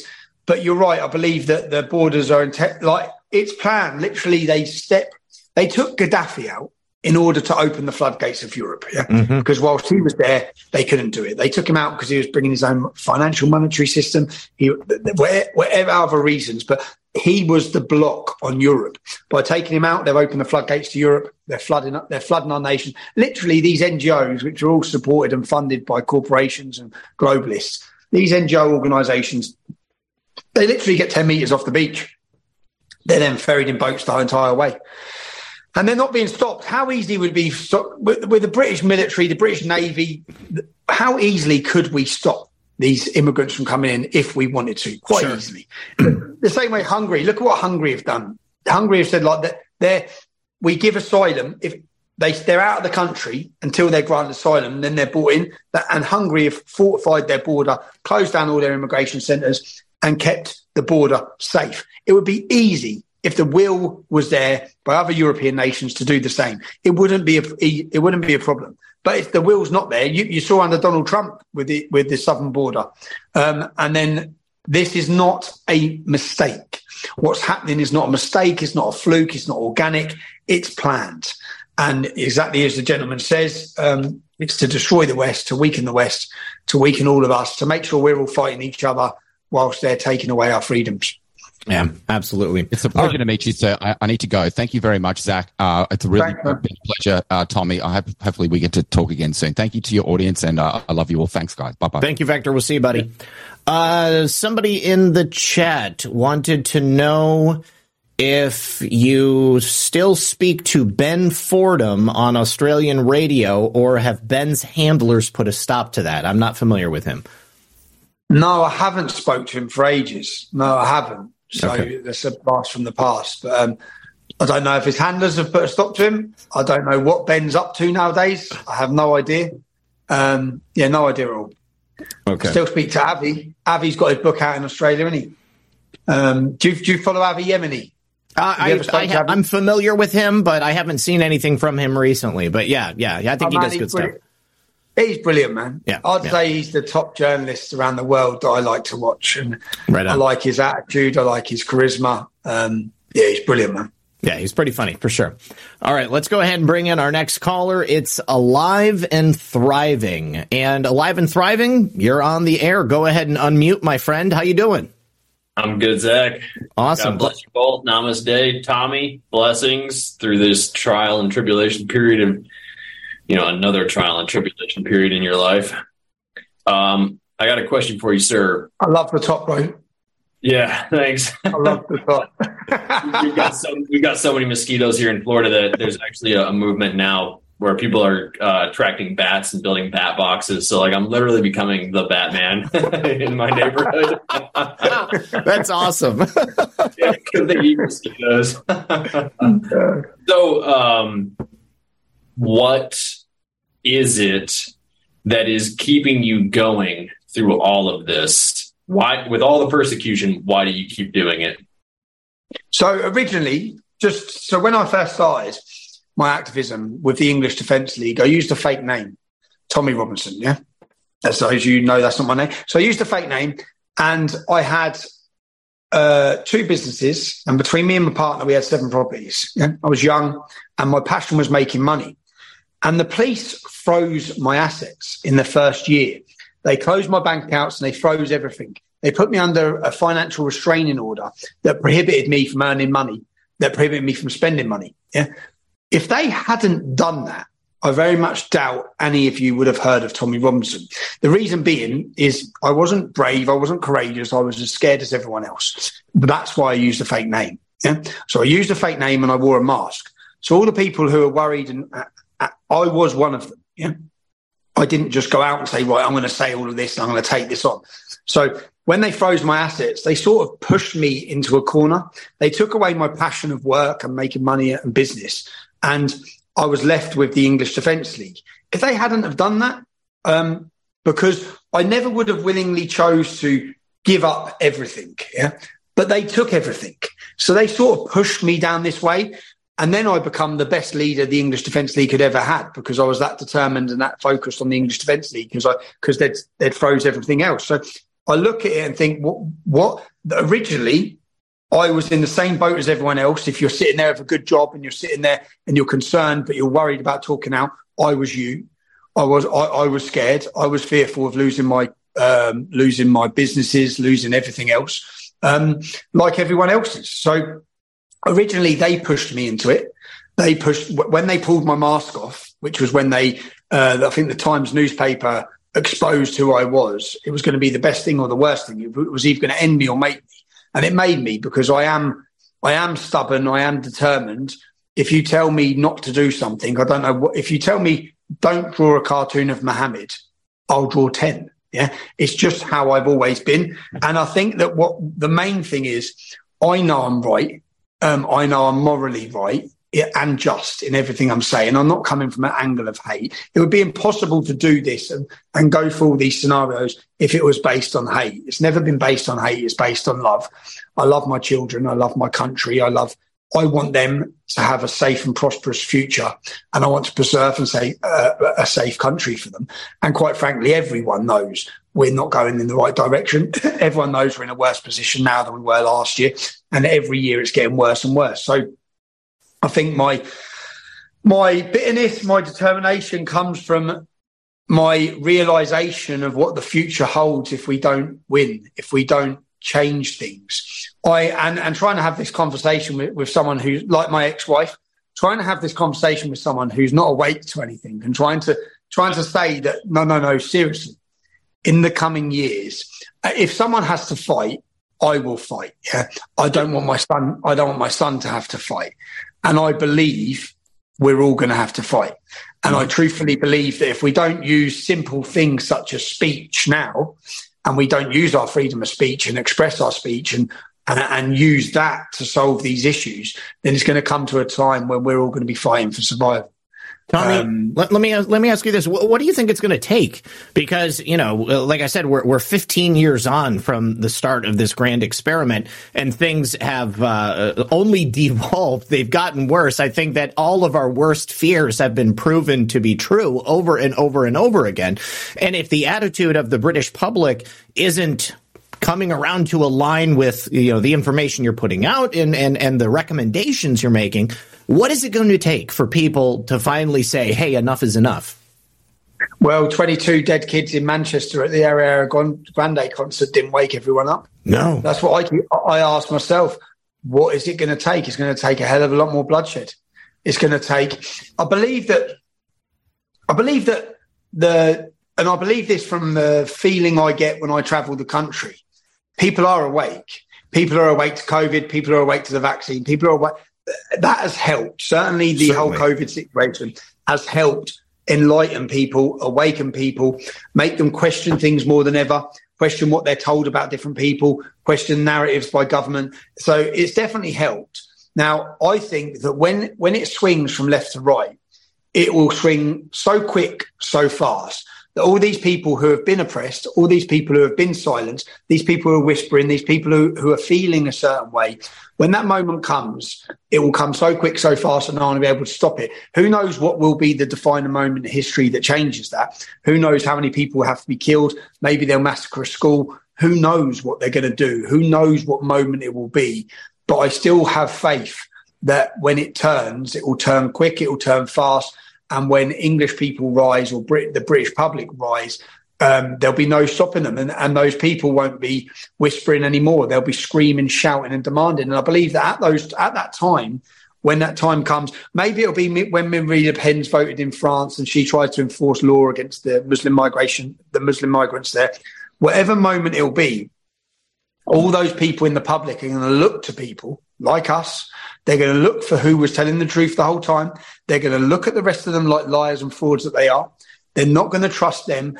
And there'll be a moment and a time there which will be for, I believe, people like us to lead uh, lead people at that at that moment because I believe that um, everything we're going through, censorship has been a, a, mass problem for us in our in our battle. Um, the fact that we've managed to continue talking and to continue our work and continue our activism, continue people even hearing our names has been an achievement with everything that's been lodged against all of us um, who have been deplatformed. So I think that all eyes on the American next American election. I think a lot of things will stem from that as well. Um, again, we have to have hope. If I don't have hope, what else have we got? I hope Donald Trump wins the election. I hope that he comes in more bullish than ever. I hope that he realises times to, to end so many uh, on the other side and it's time to end these games. Um, I think there's many things he could have done in his first presidency that he didn't do, and hopefully this time he will. So, who knows? I think unfortunately the answer is a hell of a lot more chaos yeah. and a hell of a lot more. I think 2024 will be the, will be the height of peak stupid here yeah. everywhere. Um, Tommy, uh, it kind of sounds like what you're saying here is that uh, ultimately, in order to defeat quote unquote evil, we we have to employ like an aikido principle in that for a moment in time we have to allow the attacker into our personal space to redirect their energy which then ultimately in aikido just knocks them off balance and then they fall down but like in this grand war that we're in spiritual war, or physical war, we have to let them within the borders of our countries so that we can rightfully identify who the combatants are so that we can then, you know, I'm a Marine, so in, in Marine Corps terms, take them out. Well, we we we need we need it to accelerate and happen as quick as possible because the amount of Muslim migration, the amount of demographical change, at some point is going to become irre- irreversible. When you already look at many towns and cities, irreversible without chaos and carnage. Anyway, when you look at France, how does France solve its problems? How does England solve its problems without chaos or carnage? I don't see a solution anymore. Um, but but you have to have. But what the, what Marine Le Pen will need when she needs to in, in, enforce the law, she will need the mass support of the French public. Yeah. And the problems, like you've seen last week, will certainly help to bring that about. So the more of those riots, the more of that chaos in France, in Sweden, across Europe, the more it gives the ability for the the people who are politically going to be in power. Mm-hmm. They need the support of the public to be able to do what's going to be needed to be done. Yeah, I, I, I think you're absolutely right, and I mean it feels like there is there's kind of been a, a bit of a shift in France specifically. Uh, the information coming out has kind of been shut down. Are you in contact with anybody there? I mean, I I, I haven't seen anything uh, in the last week or so. I haven't seen anything last week. I believe they were shutting down the internet. They're trying yeah. to hide it. Um, I believe that what this has helped to do. I saw a figure from a, um, a mayor in in um, Lyon, I believe, who who said seventy percent of the French population have now had enough of immigration. Yes, and then the figures show that thirty percent of the French population are are, are immigrants. so that's about right. it's, literally, it's literally it's literally every French person has now had enough, and the statistic which was very encouraging for France, which was very different to what I'd seen in the UK, was that Marine Le, Le, the support base for Le Pen, for the Front National, for the anti-immigration party, was highest in the youth. So the youth are rebelling because it's the youth in the UK who are being indoctrinated with the woke ideologies. It's the youth who Same are wanting here. more immigration. Yeah. The, yeah, it was the total opposite in France. When I looked through the statistics and the numbers of the, the, the Front National vote base, it was very, very encouraging. Um, and I think that's the same for some other um, for the, some other European countries. Totally different to America because our youth are the ones being polluted. Our youth are the ones who want to cut off their penises and that's exactly it. I, I always say that the, the one caveat, the one good thing about this is that they're not going to be breeding. they're not going to be having kids. So they're basically just like they're going to end. They're going to end the line uh, right there, uh, cut it off at the root, and then everything will be fine. We'll be the ones having children. they're not going to be fighting either, though, are they? No, no. they're not going to be fighting. No. no. uh, all right, alive and thriving. Do you have anything else for Tommy? Well, uh, just one last question, Tommy. Um, do you anticipate spending any more time in solitary confinement? And if so, ha- have you developed any techniques to help you through that time period without developing more PTSD? Um, I envisage and expect 100% by the end of this year, I'll be sat in prison on solitary confinement. Mm. So when I return to the UK, Wes Watson, please look look into it. An author and a gentleman named Wes Watson who spent a massive amount of time in solitary confinement. Kind of, in his own words, cracked the code on how to turn that in, turn that from a, a traumatic experience into a, I wouldn't say joyful, but a, a in his words, spiritually enlightening experience. But it, I would just recommend that name to you, sir, because I'll look. I'll, I'll look. I'll look that. Up. Do you know what done me every day? So I'm a creature of habit and I need routine. I need routine. Yeah. So in, in my life, I have to have routine or things spiral out of control. So when, when I'm when I'm in jail, I used to get, which was so good. I used to get sacks and sacks of mail every day.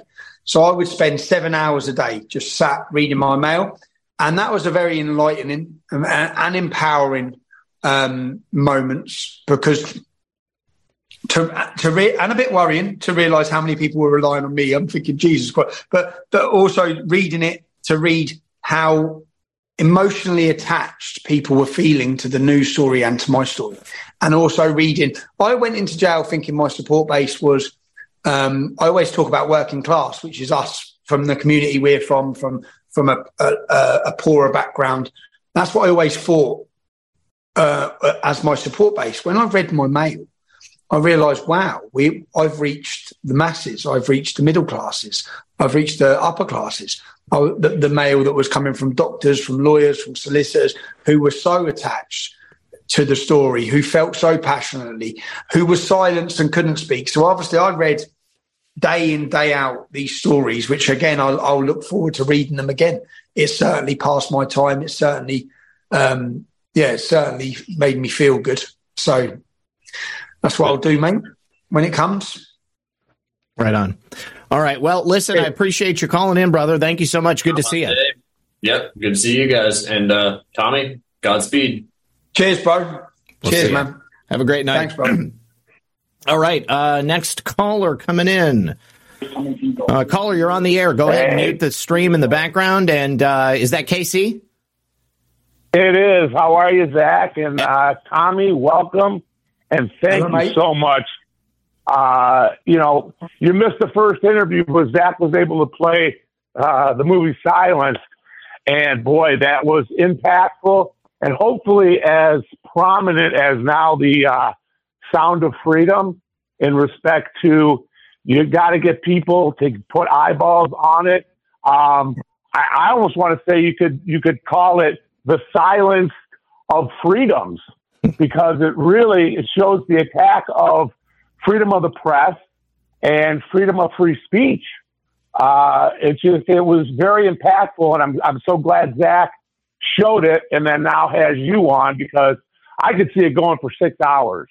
You know, if if it was one you know commentary after another, it's like uh, it just I, I hope it hits as many eyeballs as possible in, in that respect because it's one way of waking people up, and it should be a bookmark film with the Sound of Freedom. And as we see now, the people that are attacking the Sound of Freedom, uh, those are like the people when the when the soccer players got caught in the cave, and everybody's rooting for the soccer players. You know, these people that are knocking the Sound of Freedom, they're rooting for the cave. All right, Yeah, that's yeah. what horrible people they are. You know, and you just got to look.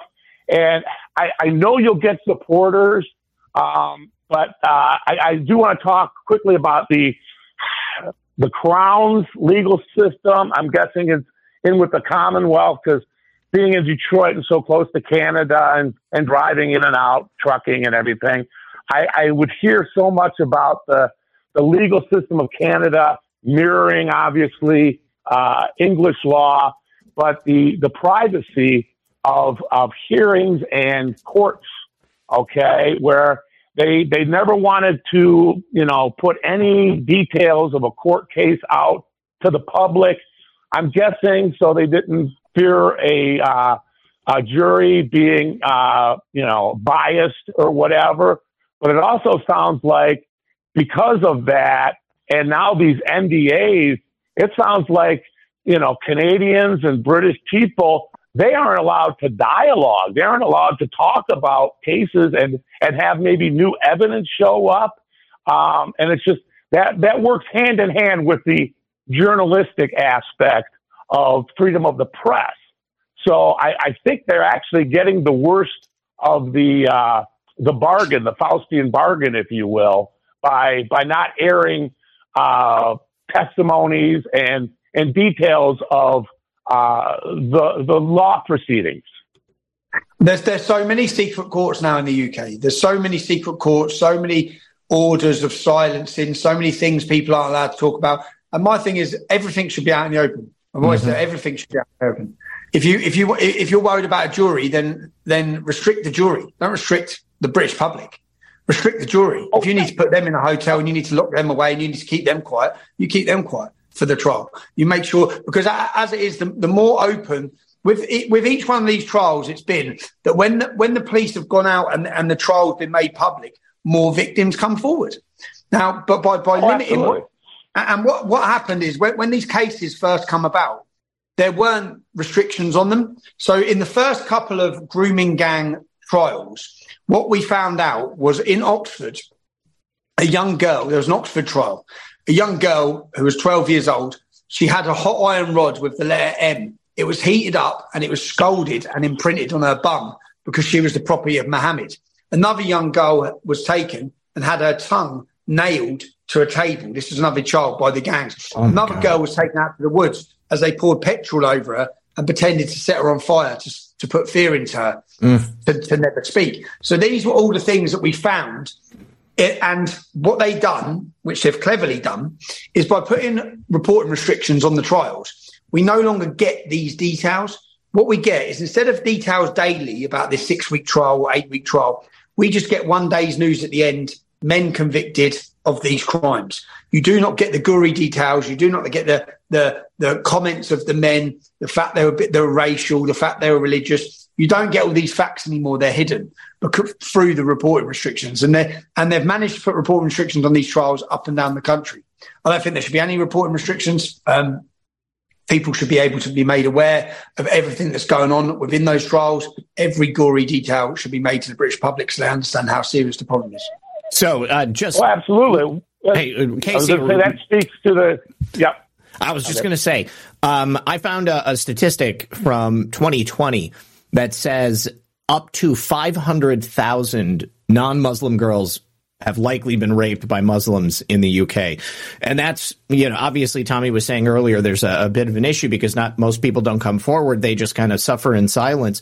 Uh, so, you know, I mean, if, if the number that they have arrived at several years ago was 500,000, I mean, just think about what the, the true uh, numbers are. Casey, go ahead.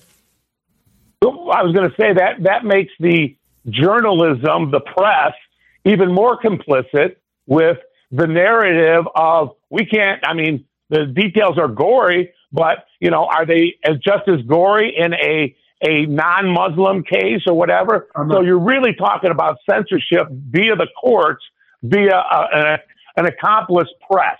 So I'm saying, where do you see the reforms coming in that aspect? But you also have to look at Tommy. You you go in front of judges because it's easier to shop judges in any legal system than it is to shop juries because it's harder to convince 12 or how many than it is just one that's been bought off to the narrative. Um, and in respect to, you know, you're, you're talking about, uh, you know, problems, but what are the answers in respect to, you know, the whole school system? Are the are the females, Muslim females, exposed to the schools, or are they not taught?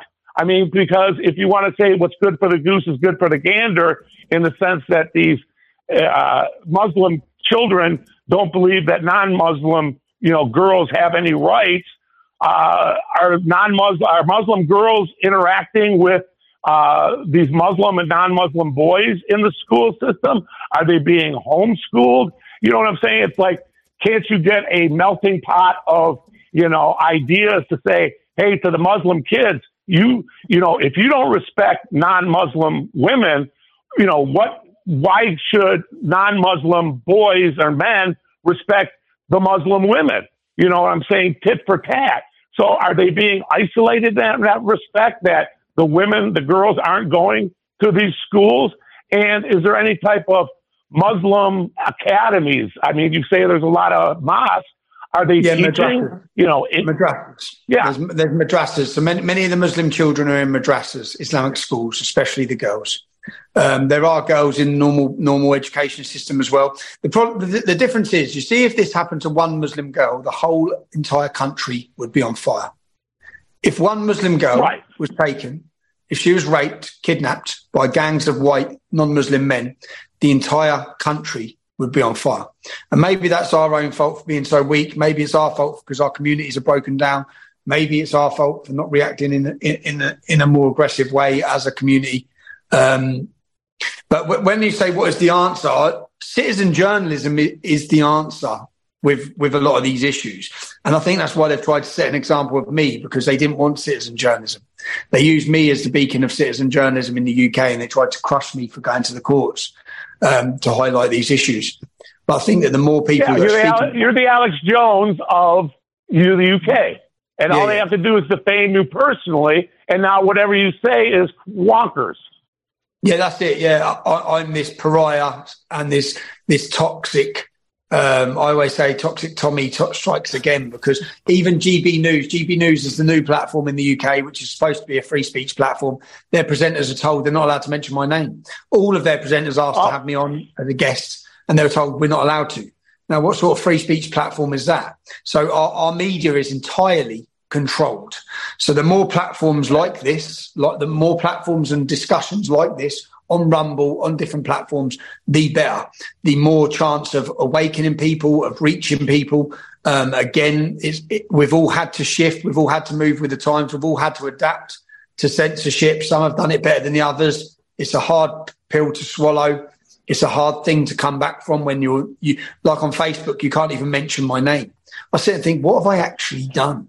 What I've actually done, I've never been tried or convicted on any race hate crimes or anything to do with racism or hatred. Nothing at all. So what is it I've done so bad that made me such a pariah? Because I have a discussion. You told the truth.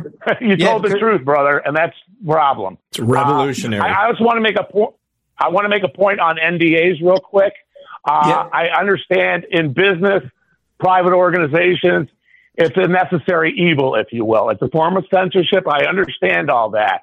But why in a school system? Why in the sense of a legal system, whatever? would you ever sign an NDA?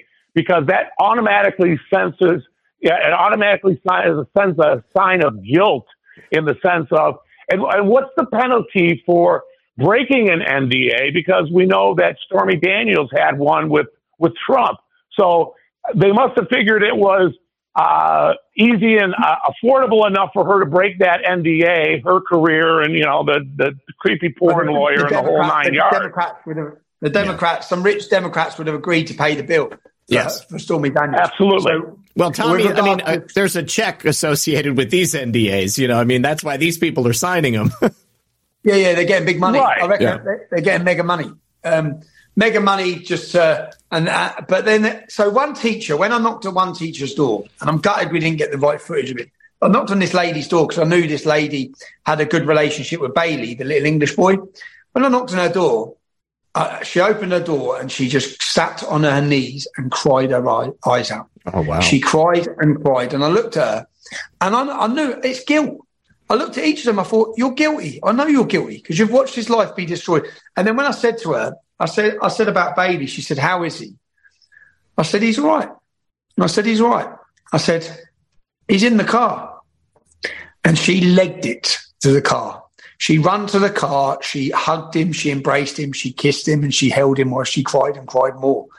I remember looking at it thinking, and all of this was because she know she knew as a teacher everything they said about Bailey was untrue, but she watched as a child that all those teachers were were not willing participants, but they were participants in, in the lie.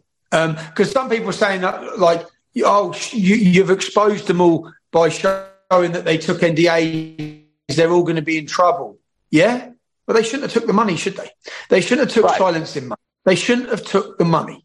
And if they hadn't have took the money, this lie would have had no legs. They could have come out and said, actually, this isn't true. This, there's a lot more to this story. The head teacher could have come out and made a statement. The head teacher actually was driven to alcohol from, from this story. I could have made a documentary just about the head teacher. I had another pupil who, who was a self harmer a real bad self harm. Oh, wow. Who I who I spoke to, and that pupil said, "Do you know that I would not be alive today if it wasn't for that head teacher?" I said, "What do you mean?" He said, "Just that I had someone to turn to, and he was always a voice, always someone's door that I could go knock on. I didn't have that at home." I had real problems. And this was speaking, and I remember sitting thinking, this teacher who everyone I spoke to says some unbelievable things about his character, about what a teacher he was. And his teaching career was ended. And his life essentially was ended. His passion, because he says he joined teaching to help poor children. He, I sense, obviously, in the documentary, you just get to see snippets. I had hours of footage. That teacher, I went away from that, t- that teacher's house thinking, A, very politically different to me, but what a great man. What a lovely man. Yeah. And what a great man to be involved in teaching. And that skill that he had and that passion that he had was ended because the government didn't want anyone to know what had gone on because of their dirty secrets. So I could have made countless documentaries out of the footage I had, um, it was hard to decide which route to go down. Really, it was just, and then it ended up being my story rather than or my story because there was the whole section on the NDAs, the whole section on the school, but then there was the whole lawfare section, which I thought was important for people to understand as well. But yeah. All right. Yeah, well, NDAs took down.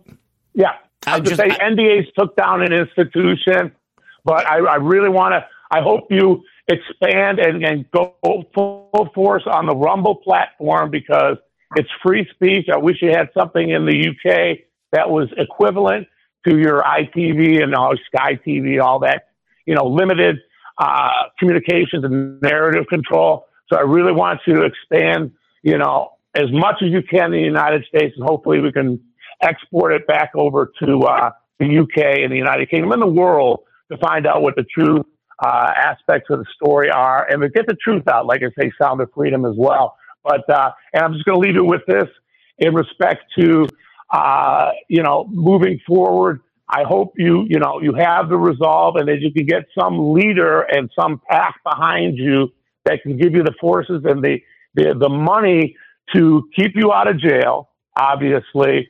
But, and I just wanted to close on the, the whole thing why Assange was imprisoned and Trump didn't release him because yep. he didn't want to take on another fight already with the Seth Rich truth. Sure. The whole Rosen, yeah, you know, he, he couldn't go at that and everything else at the same time. But Tommy, you'll know you've won and accomplished your mission when you get that hypocrite uh, Piers Morgan to apologize to you. That would have cracked the matrix. Hey, when I get when I get back to the UK, I'll go and find him. All right, uh, well, I, I, he's over here now, but yeah, oh, God bless you and uh, keep up the work. And I, I want to see you all over Rumble, Tommy. You will do, man. You will exactly. do. All right, brother. All right. Thank you, Easy. Thank Have you very much. All right, final caller of the night, Pimp My Sniper. Let's bring him in. Now, Tommy, uh, like I was saying in the beginning of the show, you do have a new podcast. Before we go, I want to make sure that yeah, you tell everybody uh, all of the various platforms where they can find you. Well, actually, Pimp My Sniper's microphone is not working. So, where can people find you and where can people stay up to date with your work? Um, on Rumble, it's Tommy Robinson Official. On Telegram, Tommy Robinson News. On Gettr, Tommy Robinson. Um, and Truth the Social. podcast, Truth Social on Truth Social, yeah. And on the podcast, it's it, at the minute the podcast has been put on all the normal platforms, as in Apple. Yeah. I expect it to be deleted from there. So I Probably. expect it to be deleted. So I just might as well just just Rumble, just follow me on Rumble. Um, I've got a podcast that comes out each Thursday. We had our first one this week, um, which was a young rapper called Spray from London. Gavin McInnes is my second one, which is two hours of absolute magic. I've known Gavin, um, but I've never known his full story. And to hear his full story, and I really realised in those two hours what a genius the man is as mm-hmm. well. Genius with his comment uh, to understand his. He has a dark humour, um, and to understand it and hear it. Yeah, it's a, it's a, I'm, I'm very excited about that podcast coming out because it was a it was a very enlightening two hours for me to spend with him. Awesome. I'm looking forward to listening to it myself. All right, Pimp My Sniper, you are on the air. How you doing? Hello, hello. Can you hear me all right? Uh, yes, yeah. we can. Yes, we've got you. What's your question for Tommy? Go ahead. Yeah, it's just a quick one. Uh, Tommy, I've been following you for a long time, many years. Uh, you're you're brilliant, mate. Absolutely superb. Um, I've always wondered because I I follow you on Telegram. I know you've got other platforms now, Gettr, and you you were back on Twitter for a, for a minute, for a quick minute, weren't you? And then literally a minute. Off you go again. I don't um, get it. I've always won. It's, it's unbelievable. But I, have always wondered. Hmm. Yeah, exactly. But I've always wondered where do you source a lot of this information from? Because a lot of it is very emotive. Um, and are you also able to verify it as well? Because a, yeah, lot, of the, I, I, a lot of the videos are, you know, it seems like it's just a random person filming. It could be from anywhere. Do you know what I mean? I have I've, I've always wondered that. Yeah, so I have a group chat, three of us, uh, two full time employees. I have a group chat with two, two. Their job is to verify. So what I do, I pick stories all day. Yeah, so I look through, I find something that interests me, I flick it into my group chat it's their job to source the video, verify the video. Sometimes they come back and say, that's bullshit, that's lies, that's not right. Um, So before the video goes out onto our platforms, that's what that, that's their job, their their full time job. So is to verify the news, the, the news and the stories. So and and of course, at times I think yeah, over the years I've got some wrong, and I've corrected them when they've been wrong. Um, but yeah, that's literally we have a full time. I can't show you because I'm using my phone here, but a full time group where all it is all day is is is that exactly that clarifying of stories and and news stories that I find or that other people find um, that should be going out. Yeah. Yeah. So, so you can thank Nem and Jack for that. uh, they do a great job with our social media. Yeah, and I think the reason why I wanted to ask that question is because um, if you were to start getting lots of these videos wrong, I mean, that just sets you open for own goals with all the other people that want to try and attack you constantly. No, I know that's what that's. I know it's that important. So literally nothing goes up on there, up on our platforms, without it being checked, yeah. without the source of the information being checked. If there's so, for for, for example, there's a video in Ireland today that we put out where a group of black migrants attack a an Irishman on his la- on his lawn. I don't know if you've seen it, but the news, the, the word floating around was that the man has a blood clot in his brain or has brain damage. Now we couldn't source that. So we haven't put that in our news story. But that is what, so we, we attempted to try and clarify that, but that literally at the minute is a rumor that's online and people post it around as a matter of fact, but we can't find to prove it as a matter of fact. So we didn't actually share that part of the story. So like that, we do fact check things and we are careful in what we print to make sure that we have as much respectability or as much trust from the people that what we're sharing we have researched. Have you ever had um, inside word from these journalists as to why they don't publish or, or talk about these types of because I, I, know it's, it's a bit of a cliche classic argument now you, when you say well if the races were switched and the roles were reversed it would be international news and, and of course it would be but when it's when it's from from that direction you don't really hear anything about it have you ever had inside words from anyone in these media organisations as to why they don't seem to no. care about when it's that direction.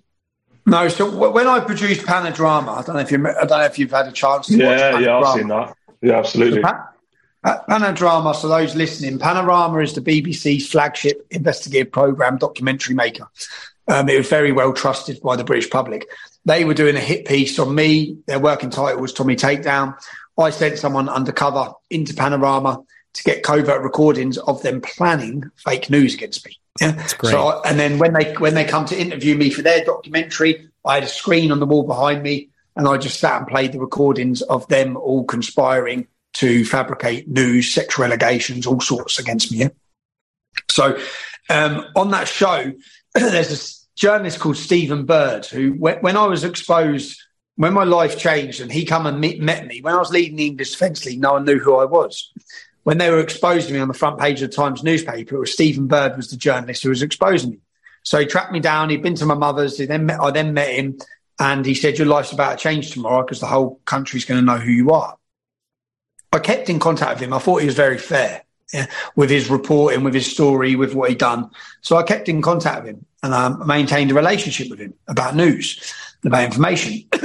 when I got these covert recordings on Panorama on John Sweeney, I had the head of Panorama lying, telling people what to say in an interview, making sexual allegations, being racist, being homophobic, all these things. Bang, I had him. Yeah. So I met him and I, I, met him at a pub and I showed him all the recordings. And he was like, Oh my God, do you realize what you've got? I said, Yeah, I do. Yeah, it's huge. And he said, It's massive. He said, Right, let me go see my editor. He went to see his editor. He come back and he said, We're not allowed to run it. Wow. I said, but you just said, but I said, but you just said how huge it was, bruv. You've just said this is massive. He goes, I said, what does that tell you then, Stephen? Are you a journalist? Are you even a journalist? If you're not allowed to run it, what about freedom of the press? What about what do you mean you're not allowed to run it? And when I produced that documentary, it's the same as Silence. Yeah. When I produced Panorama, not Panodrama, not one single British journalist, not one commented on it. So you've all just watched Silence. You've seen the corruption in Silence. You've seen the evidence. You've seen the news story. Not one single British journalist, not even one on the right of politics, not even one of the fringe journalists, not even Nigel Farage, not even anyone like that. None on, none on GB News, not one single journalist has even mentioned the film Silenced. If that doesn't show you how controlled journalism and free uh, and the press are in the UK, even those who you think aren't controlled, even those who you think are on your side, they're all controlled. Wow. So uh, not one of them have mentioned either of the films, either of them.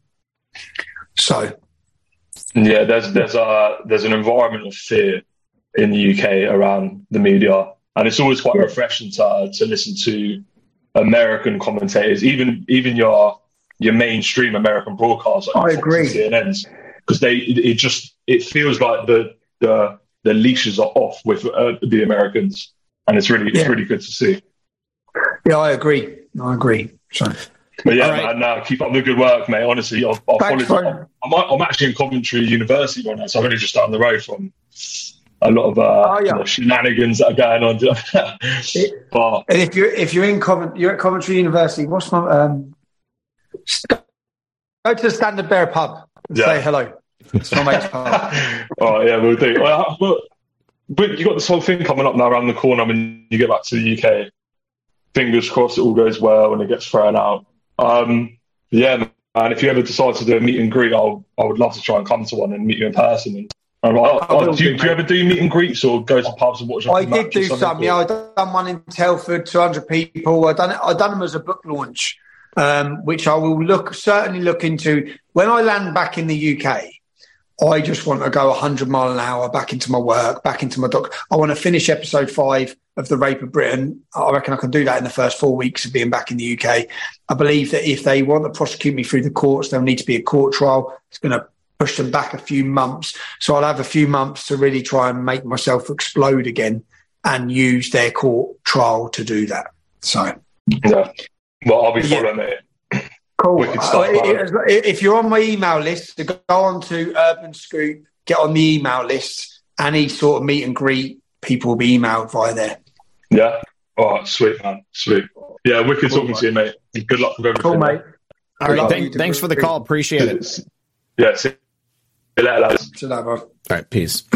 All right, uh, that awesome way to end the show, guys. That'll be our last caller. So, Tommy, let me ask you this uh, real quick before we go. Two questions.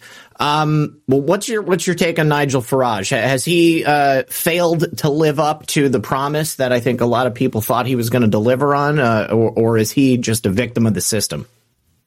Um, my take on Nigel Farage is he's done amazing work for Brexit. He's done amazing work, um, but at the same time, he's helped to uh, isolate voices like ours. He has made requests that he doesn't share platforms with us. He's tarnished us, included labelled us. So whilst I like to forgive and forget, um, as you've asked me, yeah, he's been part of the problem. Okay. Um, but at the same time, he's done fabulous work. So I'm not going to put down the work he's done and and the position he's put himself in as well. But I just think that he should have been more open minded. He shouldn't have allowed other uh, journalists to come under attack without speaking out. Uh, he's only spoke out now about his bank account when it's when it's affected him. Our banks were closed down years ago. Um, yeah. So yeah, but yeah, he does do great work. He's a great orator. He's a great commentator. Um, he has a great platform. I just hope he uses it to full of his ability. Okay. All right. And uh, finally, What's happened to Bailey? I, I, think I followed him on Twitter and actually sent him a DM seeing if maybe he might be interested in doing an interview. It looks like he's been relatively quiet since all of this went down. But uh, have you stayed in contact with him? I've stayed in contact. I spoke to him today. Spoke to him today. Bailey's up and down, very up and down emotionally, um, which is where he's been for, for, for years now. He's not been in a great place. Um, yeah, he's still not in a great place. So, uh, well, I'm sorry to hear he's that. He's still not in a great place because I think he still needs the break to get him away from where he is. I think it's a struggle because he's in Huddersfield. Mm-hmm. Um, he's struggling. He's struggling to find work. Struggling with everything. So, unfortunately, it's not a it's not a happy ending story for Bailey at the minute. Uh, I'm I'm really sad to hear that. and if you could just let him know that everybody here in the audience uh, really, you know, they're thinking about him, they're praying for him, and uh, if there's ever anything that I can do to help in any way, I would absolutely be honored to do so. Um, all right, and uh, just finally, uh, any last words? I mean, what would you like the audience to take away from tonight's conversation? That. Um that how important it is to have these conversations, how important these platforms are. Anyone who has a platform like this um, needs support. They're under attack from all different angles. They have a lot going on in their life. So it's just, it's imperative that people who are willing to have these debates and these platforms are supported uh, um, by everybody. So that's it. And if anyone would like to buy my books, you can do so at trsilence.com. I have Enemy of the State, which is my life story, and my most recent book, which was banned by Amazon, is called Silenced, ironically. Um, yes, that's trsilenced.com. And just thank you for your time and thank you for the platform, bro. I've enjoyed chatting to you. Absolutely. Um, real quick, Winky Wanky Woo would like for you to say freedom for Scotland.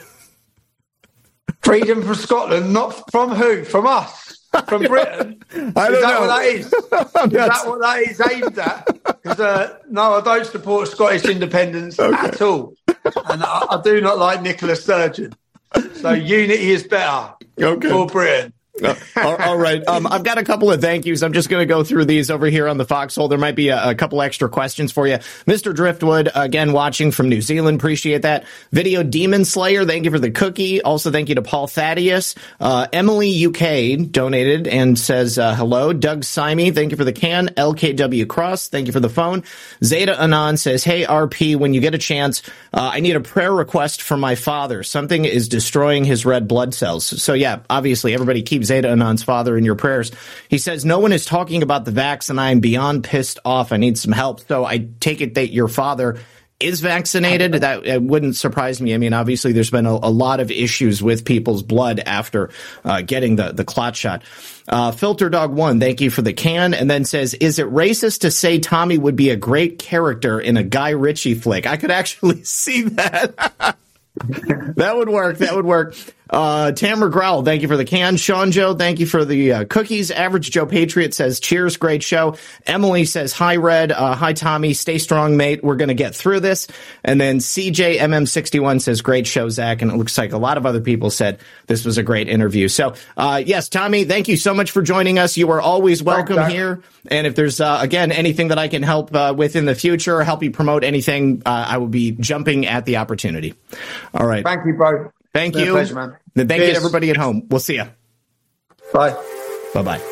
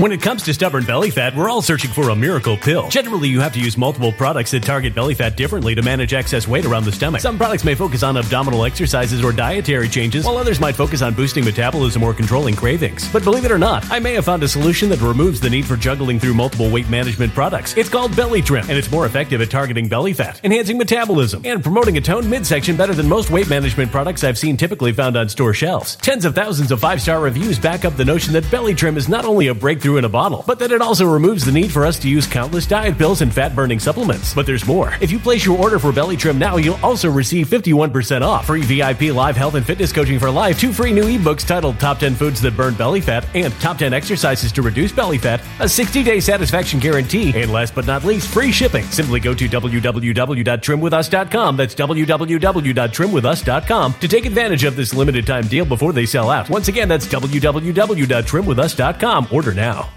Energy bills are rising at a historic rate, and there's no end in sight. Talk to enough people, and you'll soon realize nearly everyone's shocked at their recent electricity bills. Some studies reveal energy costs have skyrocketed by as high as 60% in as little as two years. That's why tens of thousands are installing this magical little device from SavePowerBills.com to help slash their energy bills. This sophisticated gadget stabilizes electrical currents, reduces dirty electricity, and helps protect your appliances and electronics. Simply plug it into your home's wall outlet to help lower energy consumption and ultimately help reduce your power bills every month. Countless five star reviews back up the notion that this device is one of the most efficient ways to save money while beating the greedy power companies. But there's more. If you order now, you'll also receive 65% off, fast shipping within the USA, hassle free returns, and last but not least, a 60 day satisfaction guarantee. Just go to savepowerbills.com to take advantage of this limited time deal before they sell out. Once again, that's savepowerbills.com. Violent crime across the U.S. has skyrocketed. Just recently, a politician was carjacked by three armed attackers outside his home in Washington, D.C. This comes several months after another politician was assaulted in the elevator of her building. Between mass shootings, kidnappings, burglaries, and carjackings, it's never been more vital to learn how to protect yourself. This is why tens of thousands are choosing the Fighter Flare flashlight. The Fighter Flare flashlight has awed people with a wonderful design and massive light output. On top of an ultra bright 800 lumen light, it boasts powerful strobe lighting modes for self defense, a glass breaking hammer, a built in power bank, solar powered recharging, rope cutter, siren, and much more. Countless five star reviews back up the notion that this flashlight is the latest and greatest in the EDC market. But there's more. If you place your order for the Fighter Flare flashlight now, you'll also receive 66% off, free express shipping, and last but not least, a 100% lifetime guaranteed replacement. Simply go to www.fighterflare.com to take advantage of this limited time deal before they sell out. www.fighterflare.com. Order now.